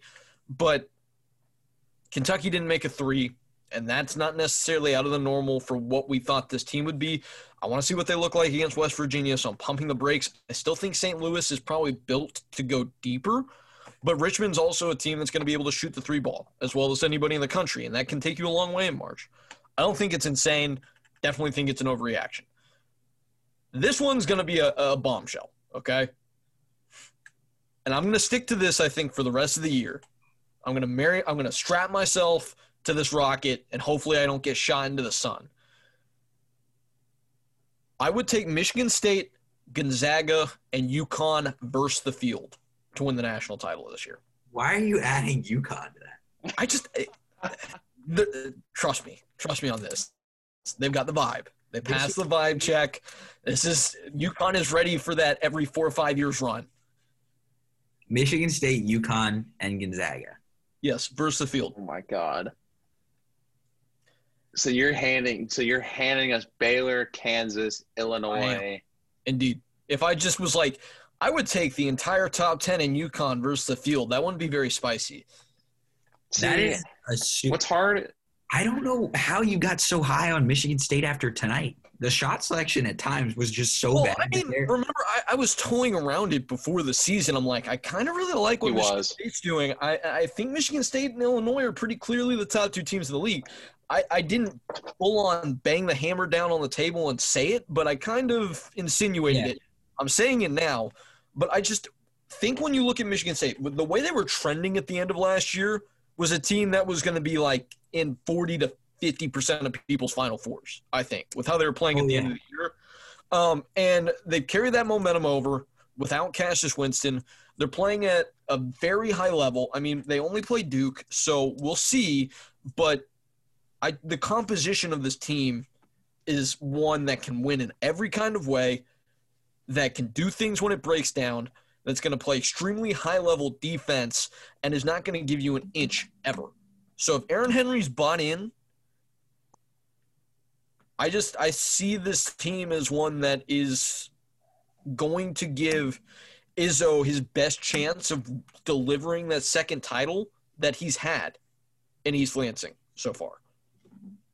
I think this statement gets like saved from being out there from Gonzaga because I think Gonzaga is just so much better than everybody right now. Is from what we've seen, it's one weekend.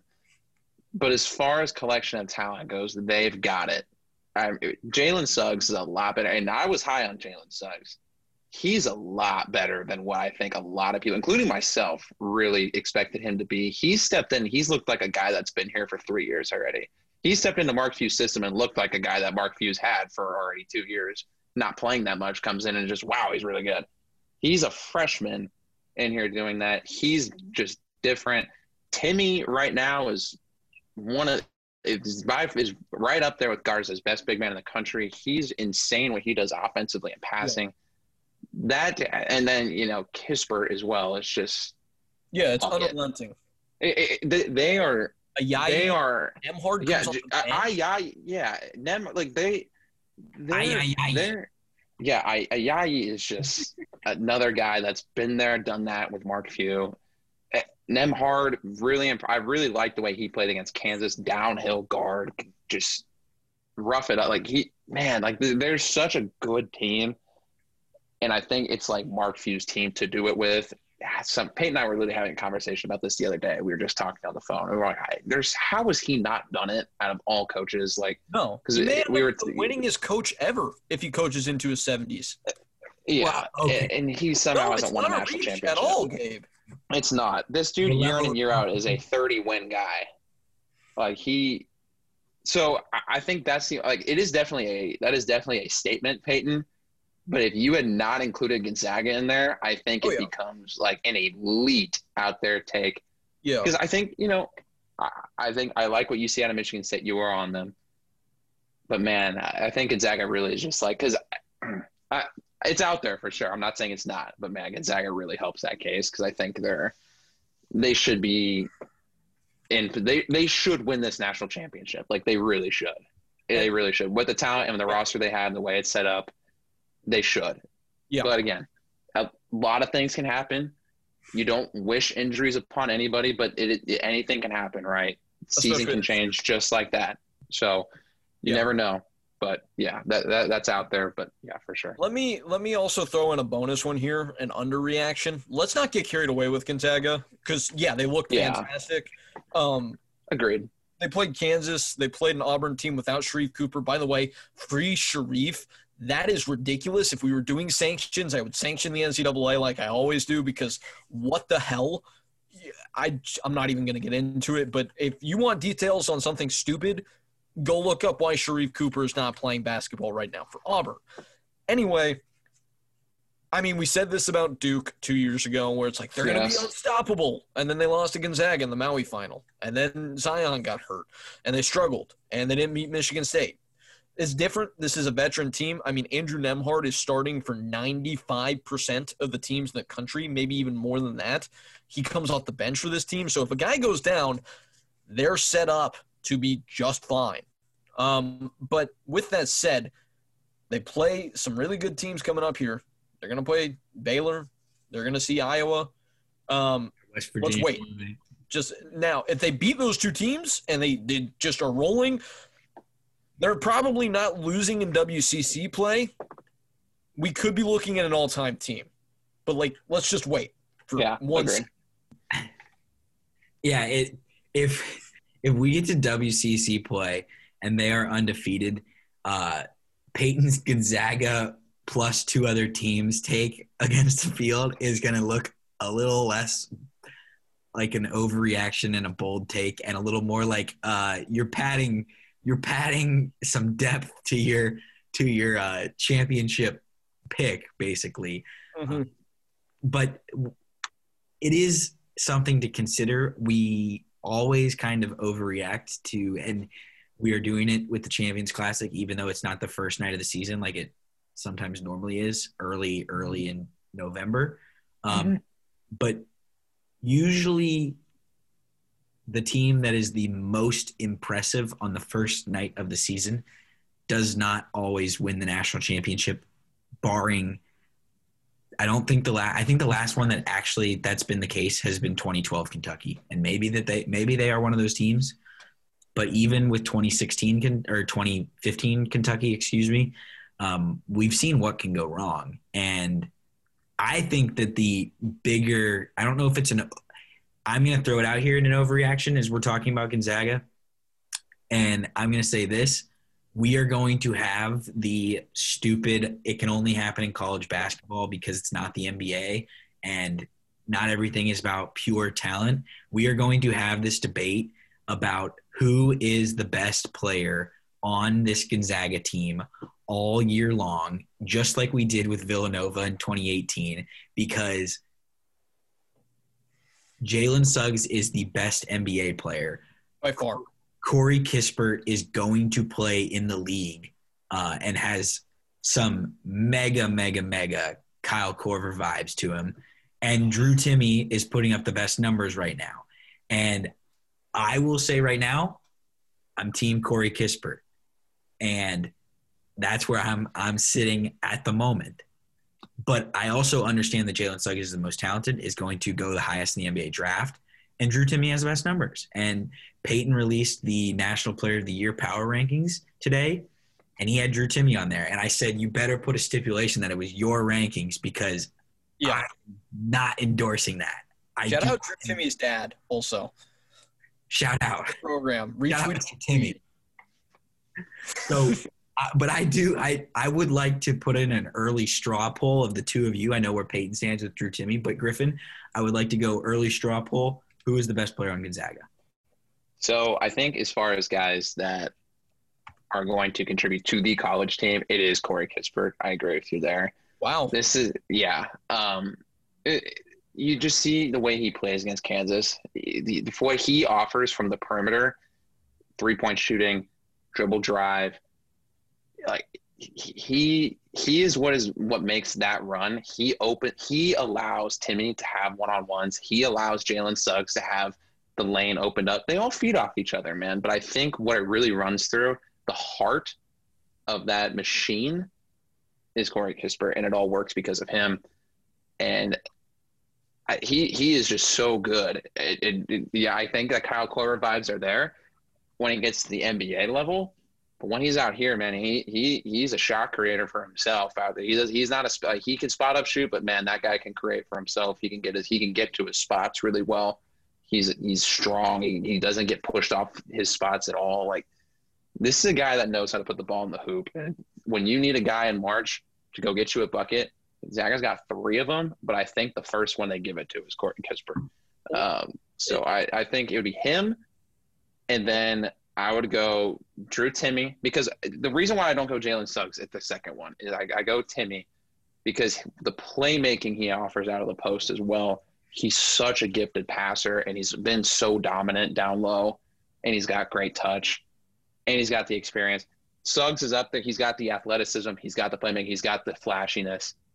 All three elite players in their own right. But I would go Kispert, Timme, Suggs. Suggs is a top 10 pick. Um, neither of the other two are. But as far as this team goes and what they mean to the college basketball this year, that's my three. Um, I would say that I, I don't think that I think Suggs is the best player on this team.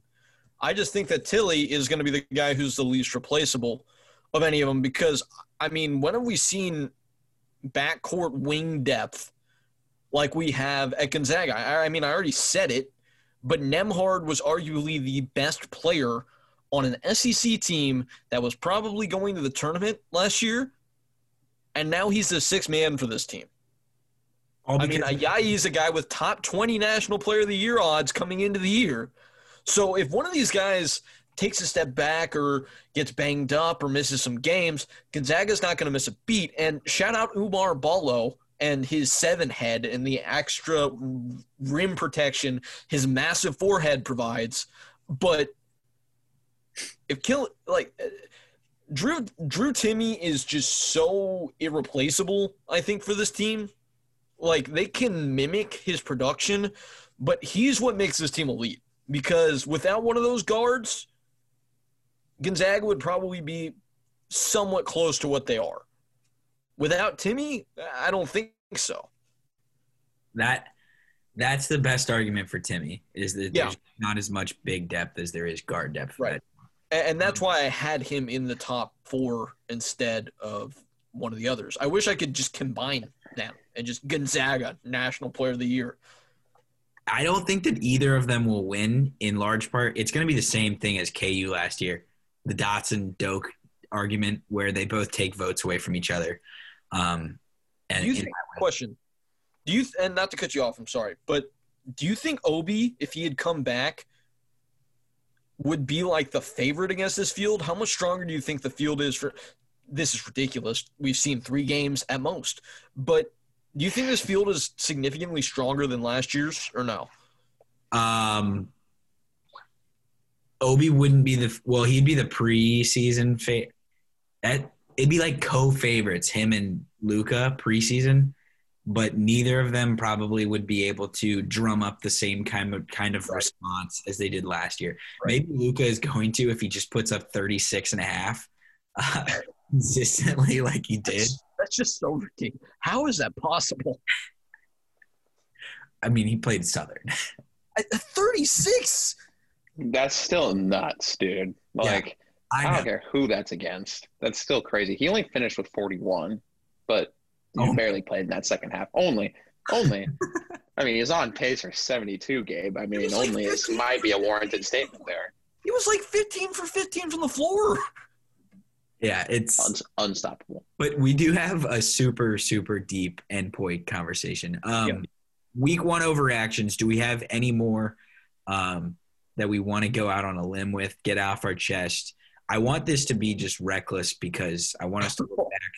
I want us to look back and just be like, well, off the cuff, we were pretty wrong. I think I tend to be, and I, I'm noticing this, a pessimistic. Making a champion and that whole process has made me a more it's made me a more pessimistic college basketball viewer and Yeah. so that's why like if i was a wisconsin basketball fan and i heard me speaking about college basketball i'd be like just screw this guy like not even giving us a chance i'm just writing us off from the beginning but it, i know what the recipe is for national championship and it's it's not it's not a bunch of white guys who just want to take charges all day so Right. so I'm going to express some doubt there. I'm also, lastly, before we get to Final Four picks, National Player of the Year picks, and Coach of the Year picks, um, I'm just going to say, haven't seen Florida State play yet, but I'm down on. I'm more down on Virginia than I was. I'm more down on Duke than I was, and I'm more down on North Carolina than I was entering the year. Um, the ACC, the only team that has outperformed my expectations is Louisville so far, and by that I mean that they are a team that I think is worthy of being in the top 25, and that's it. That conference has been disappointing in my eyes. Yeah, ACC stock definitely going down, but Louisville gets a good win against Western Kentucky today, who I think is a mid-major to keep your eye on. Uh, Charles Bassey is a reckoning force. Um, Yeah. That's a guy that's going to get drafted this year, also. I, Western Kentucky, keep your eyes on them. I thought, you know, tweeted out from the money line are some college hoops picks today. I went with Western Kentucky money line. Not completely sold on Louisville. That you know, going into the Yum Center, the KFC Yum Center, what a place. Um, that Western Kentucky was going to go in there and and go go in there, have their way, especially down low. Coach Mack and the card the cards did not agree with me, and they went out there and kind of whooped their ass. So I mean, Louisville, little little little surprising there for me today. A little fire in that team. I like it. So um, yeah, I think ACC stock definitely going down though. Um, I talking about North Carolina. I was kind of unsure on them going into the year. I think they're a good team, but I think they lose tomorrow also, Gabe, because I think what Texas brings defensively in the interior is going to be too much for a team that relies on going to the inside for their scoring, like North Carolina does. Caleb Love's going to have to shoot a lot better for them to start making teams respect him from out there. Wasn't very efficient today. I think North Carolina's solid, but I think they're outmatched here. But yeah, the ACC in general, I'm not out on Duke. I kind of said in our GM wasn't necessarily the best take, but I think they're a very similar team to Kentucky as to where they're going to have to find an identity. It's not necessarily developing the young players and all that stuff. It's more like this team needs to find out what they're going to be, and then I think they'll be better. Those young guys need to develop a little bit. We'll see how they do. Not out on Duke. Virginia, I'm not out on either. It's a slip up. San Francisco's a decent team. I'm not going to act like they're very good, but they were okay last year. They're okay again. That's a good win for them. Huge win. Shout out to the Dons. But yeah, that's a bad loss for them. But they- they're still they're going to be fine. They'll be fine. Are they? Do I think any team from the ACC is going to win a national championship? No, but I would, I'm not not out on those top two teams yet. Yeah. All right. Do we want to do Final Four picks? Do we want to do National Player of the Year, Coach of the Year first? Um, I think I think Final Four picks is a good place to start because I feel like if you have a team in the Final Four, most likely the Player of the Year will probably come from there, maybe. Okay. Um, and then Coach of the Year, obviously, if a team gets there, I think it's a good starting point. All right. Okay. Who wants to? I want to go last because my picks last year were Okay. garbage. I had Washington, North Carolina, Louisville, and my only saving grace was Kansas and having Kansas. as the national champion because two of those teams were not going to make the tournament. Yeah. and, and one of them was going to be like a six seed, and the other was the overwhelming favorite. So Yeah. I was right on that one. How about this? I'll go first because I already did reveal one of my Final Four teams, and that would be the Spiders of Richmond. What? You thought I was kidding? I you thought thought I was just man, I might be overreacting to this. You're actually co- okay. no, I'm actually you. pick. I'm actually picking them to go to the Final Four. Go A10. Yeah, I'm actually picking Richmond to go to the Final Four. Um, Did you have I this got- I- the weekend? yeah, you- I mean, you- I was well, I was kind of you- for. I would no, I was like formula. Like I, I've been. I told. Like, I was so upset. You guys saw my reaction when Peyton nabbed Richmond from me in our Coodwood should for mid majors. I was very upset about that. Um, actually lost a little bit of sleep over it, if we're going to be quite honest. And th- I mean, I I think this team like it just like I'd just love to see that spider logo in that final bracket where it says Final Four, and it's going to be in Indianapolis this year because that's the only place they're going to play any of NCAA tournament games. I think Richmond's got it, man. It's just like they've got a formula. I think like they've got the vibes, like Payne says of UConn, but I think Richmond actually has the vibes, and they've actually got a team that could do it. It's a one-year thing for this team, I think, and I think this is their one year to do it. Do I think they win it? No, because we're gonna go over my other three Final Four teams. We got Richmond, got Kansas. I'm gonna put Illinois in there. I'm gonna put Gonzaga. Those are my four teams right there.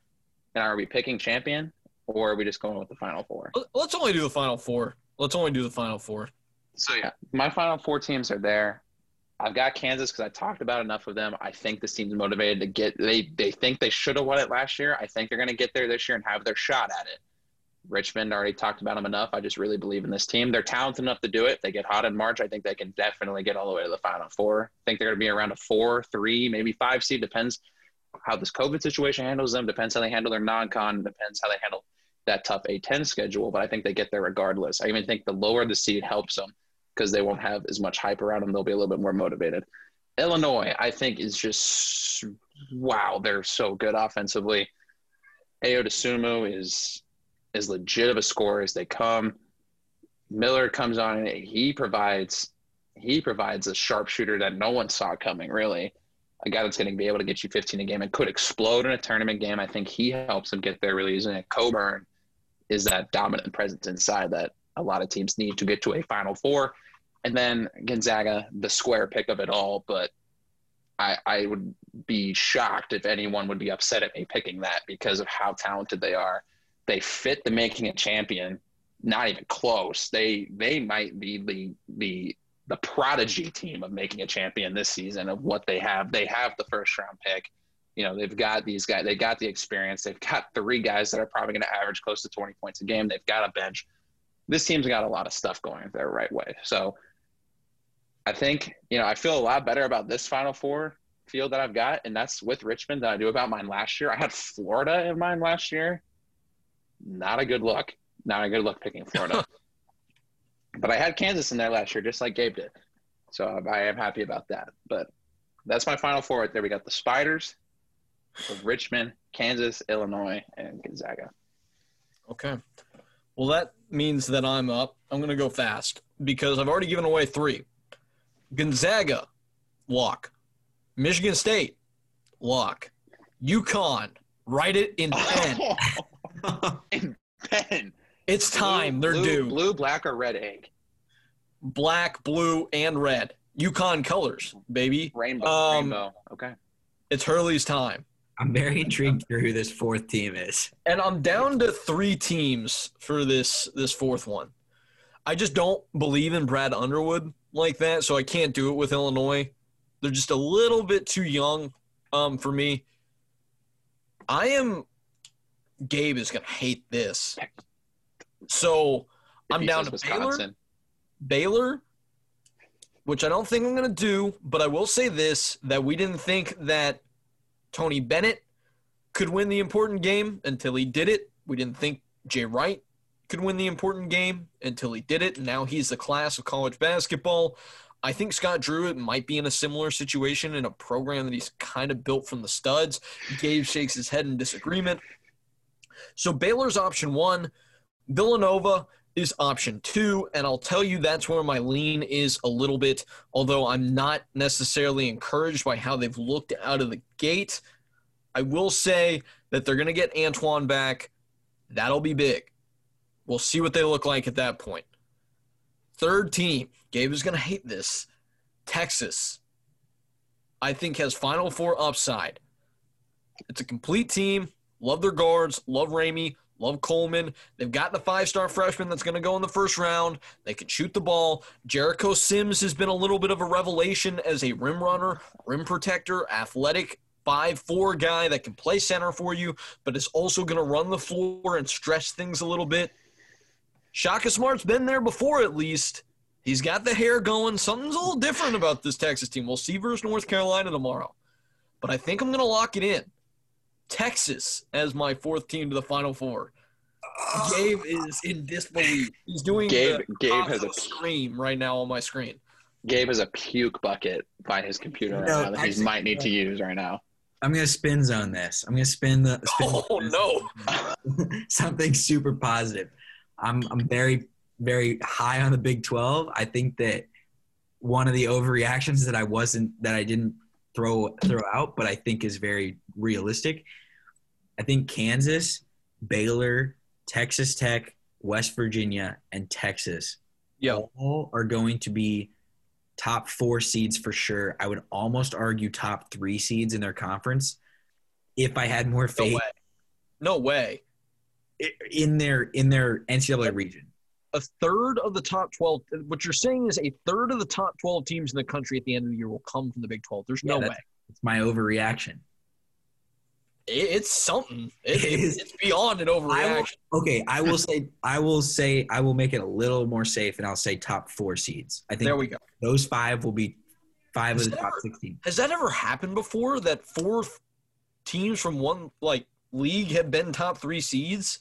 Have to do some research, but it's certainly possible. And I think that nine of the top 16 could be from the Big 10 and the Big 12 combined.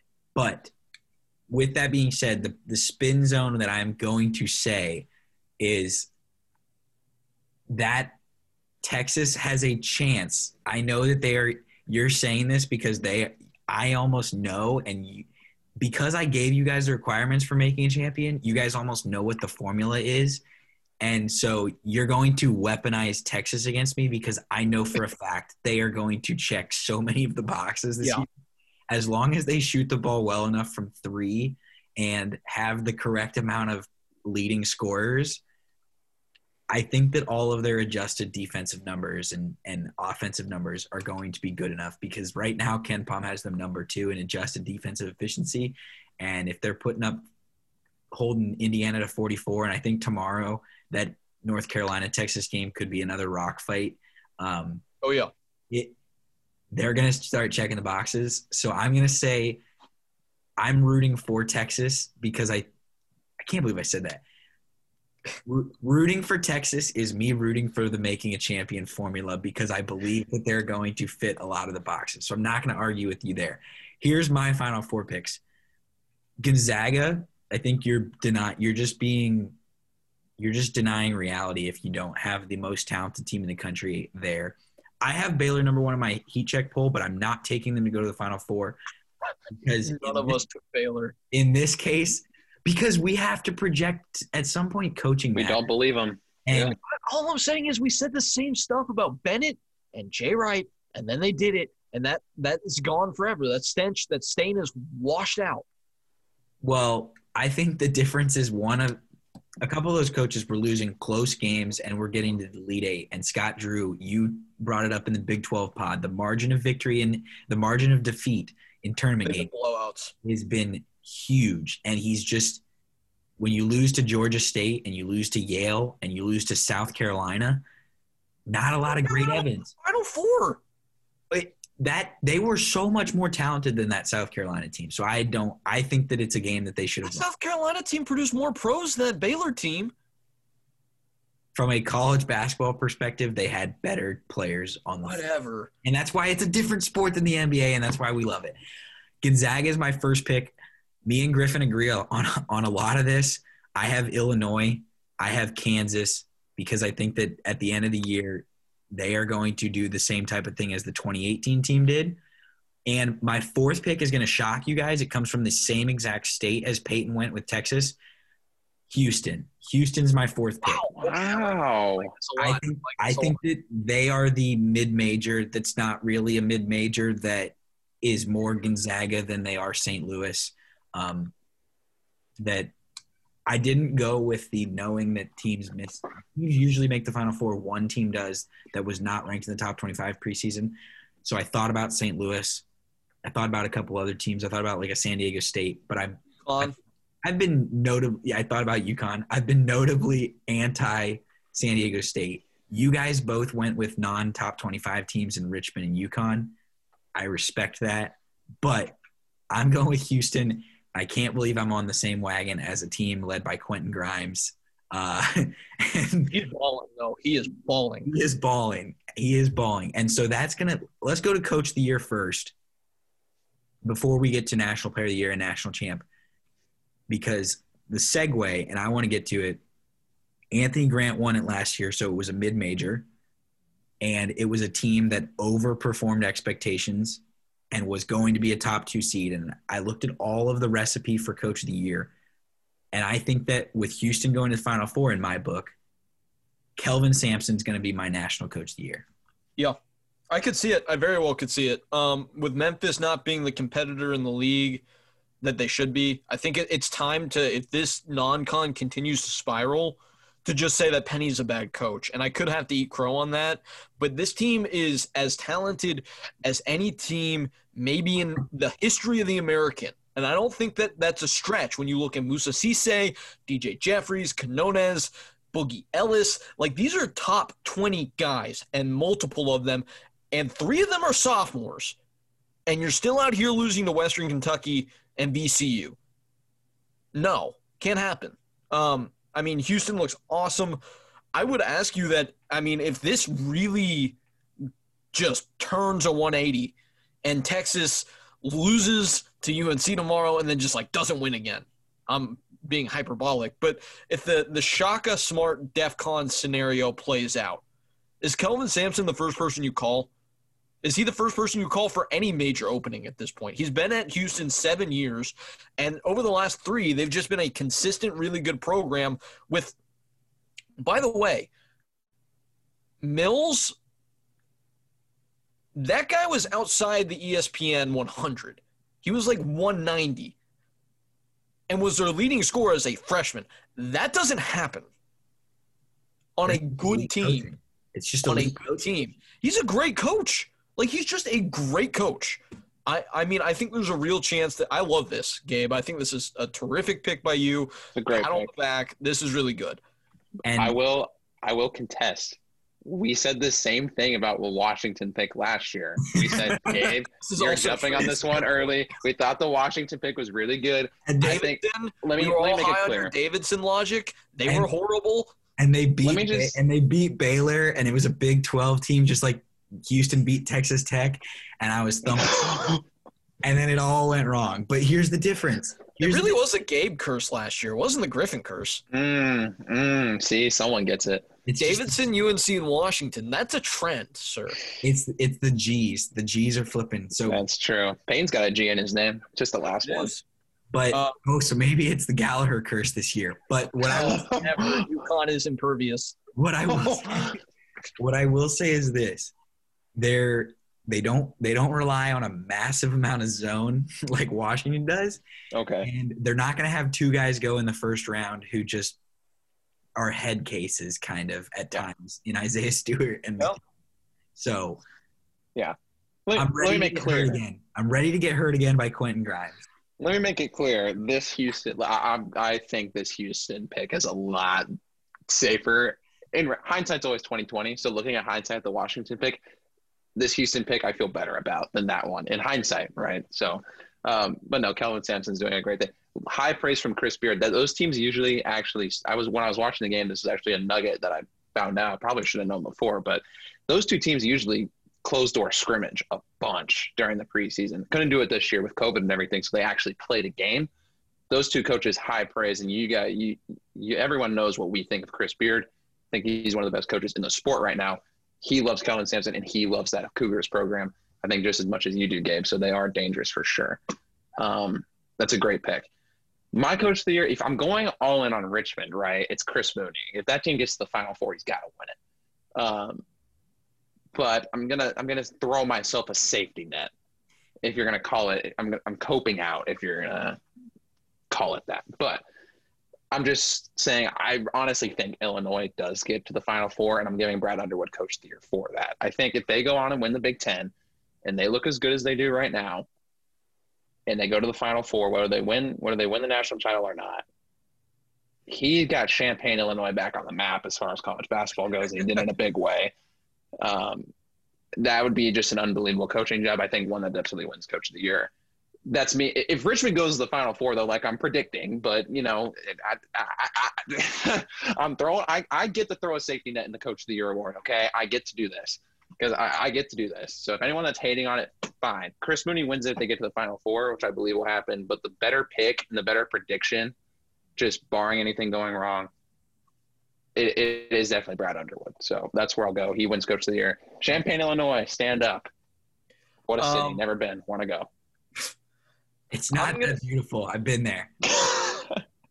I'm I'm gonna say that I mean I think this will be determined for me um, whenever they play here on Saturday.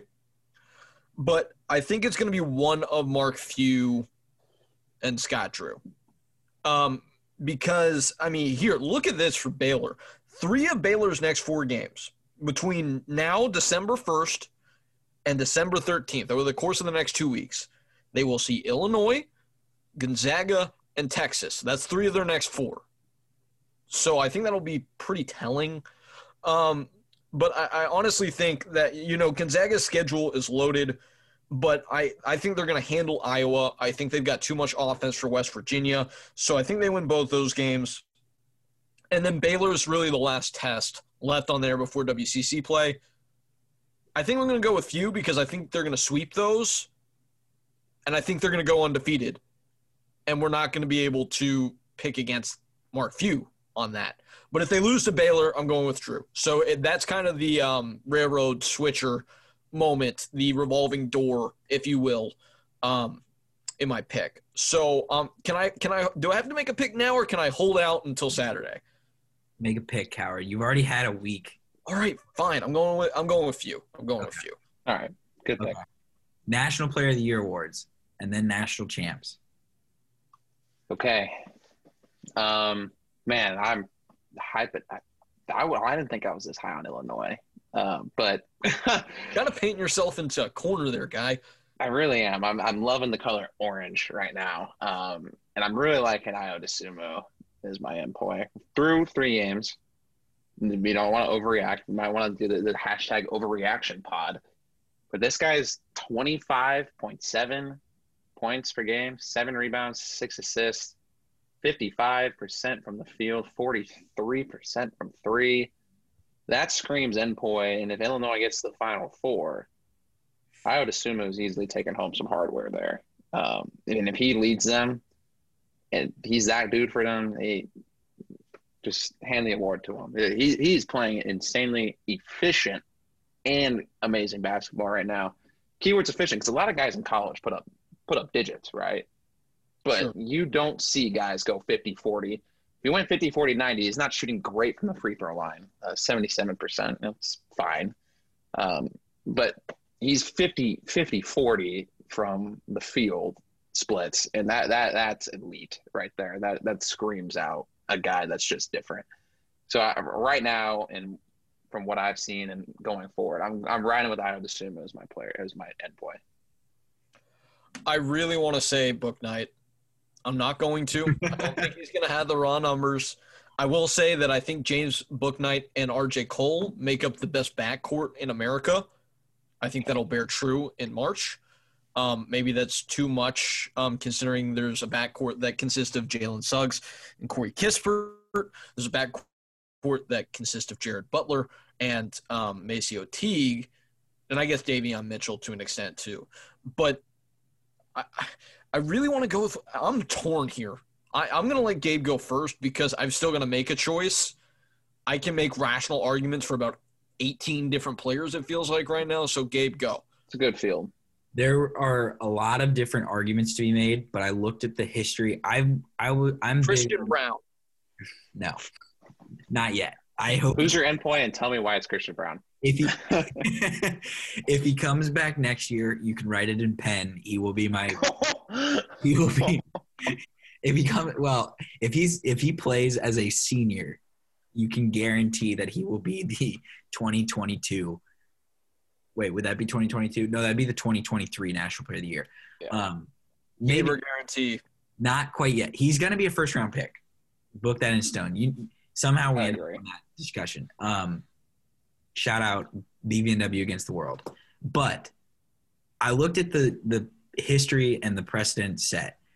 Doug McDermott and Zion and Jimmer Fredette of the last 10 National Player of the Year awards are the only guys who haven't gone to the Final Four. Obi didn't as well, but Would have. Asterisk. In road to a national title. Peyton would say he would have. There were some metrics that would point and say Dayton was somewhat flawed in terms of winning the championship. They probably could have gotten to the national championship. We'll see. But Well, we won't see, but You're, I no, you're Kansas kangaroo court where you catered the end of it so that the Jayhawks could win. Dayton was right there at the end. That qualifies for me. I am Dayton also top. wearing a Dayton hoodie. it's fine. It's there as well. all I'm all I'm saying is this: for you to win the National Player of the Year, odds are you're going to play on a Final Four team. If I'm going to pick someone from the Final Four team, I have to go through the list of Gonzaga, Houston, Kansas, and Illinois. Houston, I just don't think that there's going to be enough support for Quentin Grimes. Quinn Grimes or Mills. There's No. probably not, and that's going to be something where they probably go to the Final Four as like a three seed or a two seed. Eh, Kansas. I just think that it's going to be too many different nights where it's too many Yeah. different guys between Marcus Garrett, Christian Braun, Ochai. Yeah, It's going to change. Even Jalen Wilson and then Gonzaga, I think I said earlier in the pod, going to be a, a Doke Dotson type situation with Kispert and Timme and Suggs. A Villanova 2018 thing with Brunson and Mikal Bridges, where we change up back and forth and back and forth, and we can't decide who the best player is, which leaves me with Illinois and leaves me with Ayo as my national Let's- player of the year. His numbers are going to be insane. I think that they're going to win the Big Ten, and if they win the Big Ten, it's going to be because he outplays Luka, he outplays Rocket Watts, he outplays Brad freaking Davison, and and they are going to pick up a ton of massive wins. And if there's anything we as a podcast are, it's not super high on the Big Ten. But if there's anything that the national college basketball media is, it is super high on the Big Ten. And so that Oh, will boost Ayo.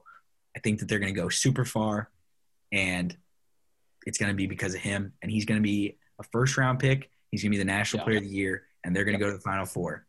And my only my copping out, as Griffin likes to say, is picking Kelvin Sampson to win Coach of the Year instead of Brad Underwood because I think that Great. he's going to go pretty far. See, you can do that. You can do that. You go out on a limb and you say a mid major is going to go to the final four. That coach is likely going to win coach of the year if that happens. But again, you're playing a very, very, very, um, you're stacked up against the odds to say the least when that happens. But yeah, Brad Davison, sheer force, Wisconsin basketball, insane. But Ayo will prevail. man, I wish. I mean, I wish Terrell Taylor played at a better school than Austin Peay. That wasn't losing to Abilene, because like, dude is putting up as a guard twenty three and thirteen, and I thirteen rebounds at six five. So like, if he was doing that anywhere else, Big P, baby.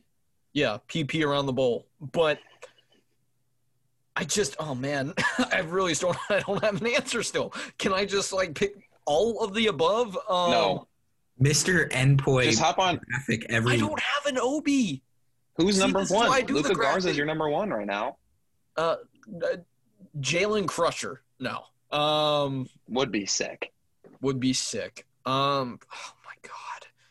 if Just hop I'm on the s- island I'm of Sumi. straining. Just hop on the island of no Sumi wagon. no we're we're not welcoming him, Griffin.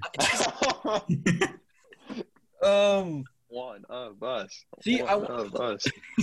I want. Let me talk you through it. So I've weighed like Coleman at Texas. That's not happening. I, I've weighed Bouknight. I don't think the raw stats are going to be there, and I don't think that in the regular season they're going to beat out Villanova. And I, I don't think Jeremiah Robinson Earl is going to be consistent enough on a good enough team. Maybe they figure it out. Maybe they don't. Um, I talked a little bit about Baylor, where I think Jared Butler is going to put, put up good numbers, but I don't think he's got the ability to average like 22, 23, 24, which is kind of where you need to be to win National Player of the Year unless you're just on a ridiculous team. And then I don't know who to pick of the three Gonzaga guys. And I definitely don't want to pick Luka Garza. I certainly don't want to pick Mr. Empty Calories himself. Like the man is just a Twinkie as a basketball player. Um, that that that's a Remy. stretch. Just pick Remy. Remy Martin, write me down. Dang. Um, Bang. bang, bang. Um, hmm, hmm, hmm. Just spit it out and just ride. with James it. Bouknight. You, you're already so deep in on UConn. I, I, I was I was going to give you the advice of you Peyton, you're already you you loved on UConn so much. Just go with James Bouknight for the love of God and just send it. Because if this is correct, you might have just had the best take of college basketball history. I mean, this is right around the time that I figured out who Obi Toppin was. I mean, I didn't pick him to win National Player of the Year, but I was doing some research for the inaugural HC poll. I'm looking at Dayton. and I'm like, man, this Obi Toppin guy has ridiculous stats. He's really shooting like 70% from the field, like 25 a game, 11 rebounds. This guy looks pretty good. I had no idea who he was, but I'm like, Obi Toppin, that's a dude. Then I ranked Georgia instead of Dayton. That was a mistake. Anthony Uh, Edwards. but yeah, no, I Whoa. think that uh, if there's a guy in the country that is to be my Obi, I think it might be Bouknight. So Okay. we finally got a National Player of the Year out of Peyton. Is anyone Also, also, also, also, shout out to Austin Carter. Uh, no, that Austin Carter Samuels is an ex Vanderbilt quarterback. Help me out, Carter uh, MCW. Michael Carter Williams. That guy. Shout out to his half brother Marcus Zegarowski. Yeah, I didn't know that. He's gonna put up stupid stats. I just don't think Creighton is gonna be the the cream of the Big East. He had 11 assists tonight, by the way. before we go Playmaker. before we go national championships? Is anyone picking anyone other than Gonzaga? I think I have to pick UConn, right? all in, all in. Dan No. Hurley, the carpenter. I mean, at this point, if we're if we're like projecting it, I'm a little bit more tentative. But at this point, I, it'd be foolish based on what we've seen so far to pick anybody but Gonzaga. Yeah, um, the pick is Gonzaga, but Rock Chalk, No way. effing No. No, no, no, yes. no, KU, KU is going to claim what was rightfully theirs a year ago Oh, no and take home the Natty. no Okay. way. I'm saying I'm just gonna say this. Griffin's higher on them than I am. I'm taking Gonzaga. That's insane. Gonzaga just beat Kansas, but it they will get better. They will get better, and winning Storyline. tonight was huge.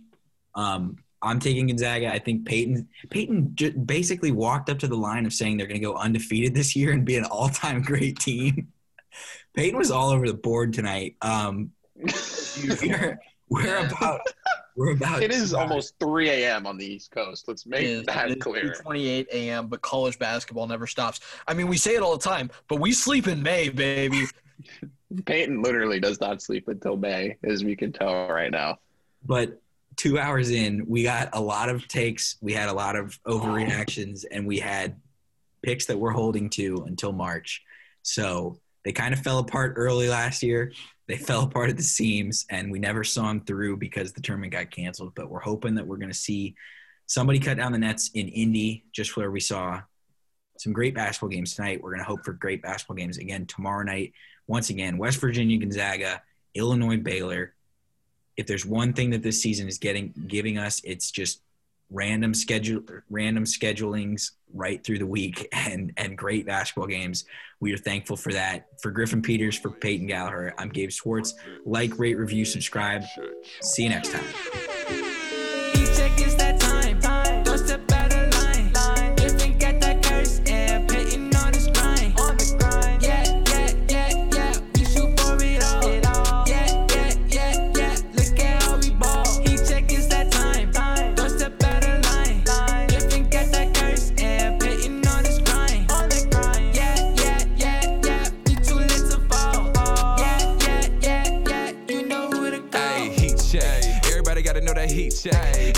Everybody gotta know that we next. Doesn't matter if it's Sunday or Monday, you know that we flex.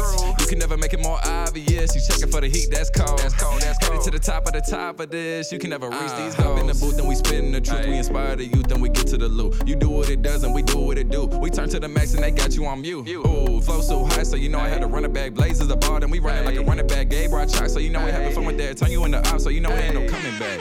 Now we done with that.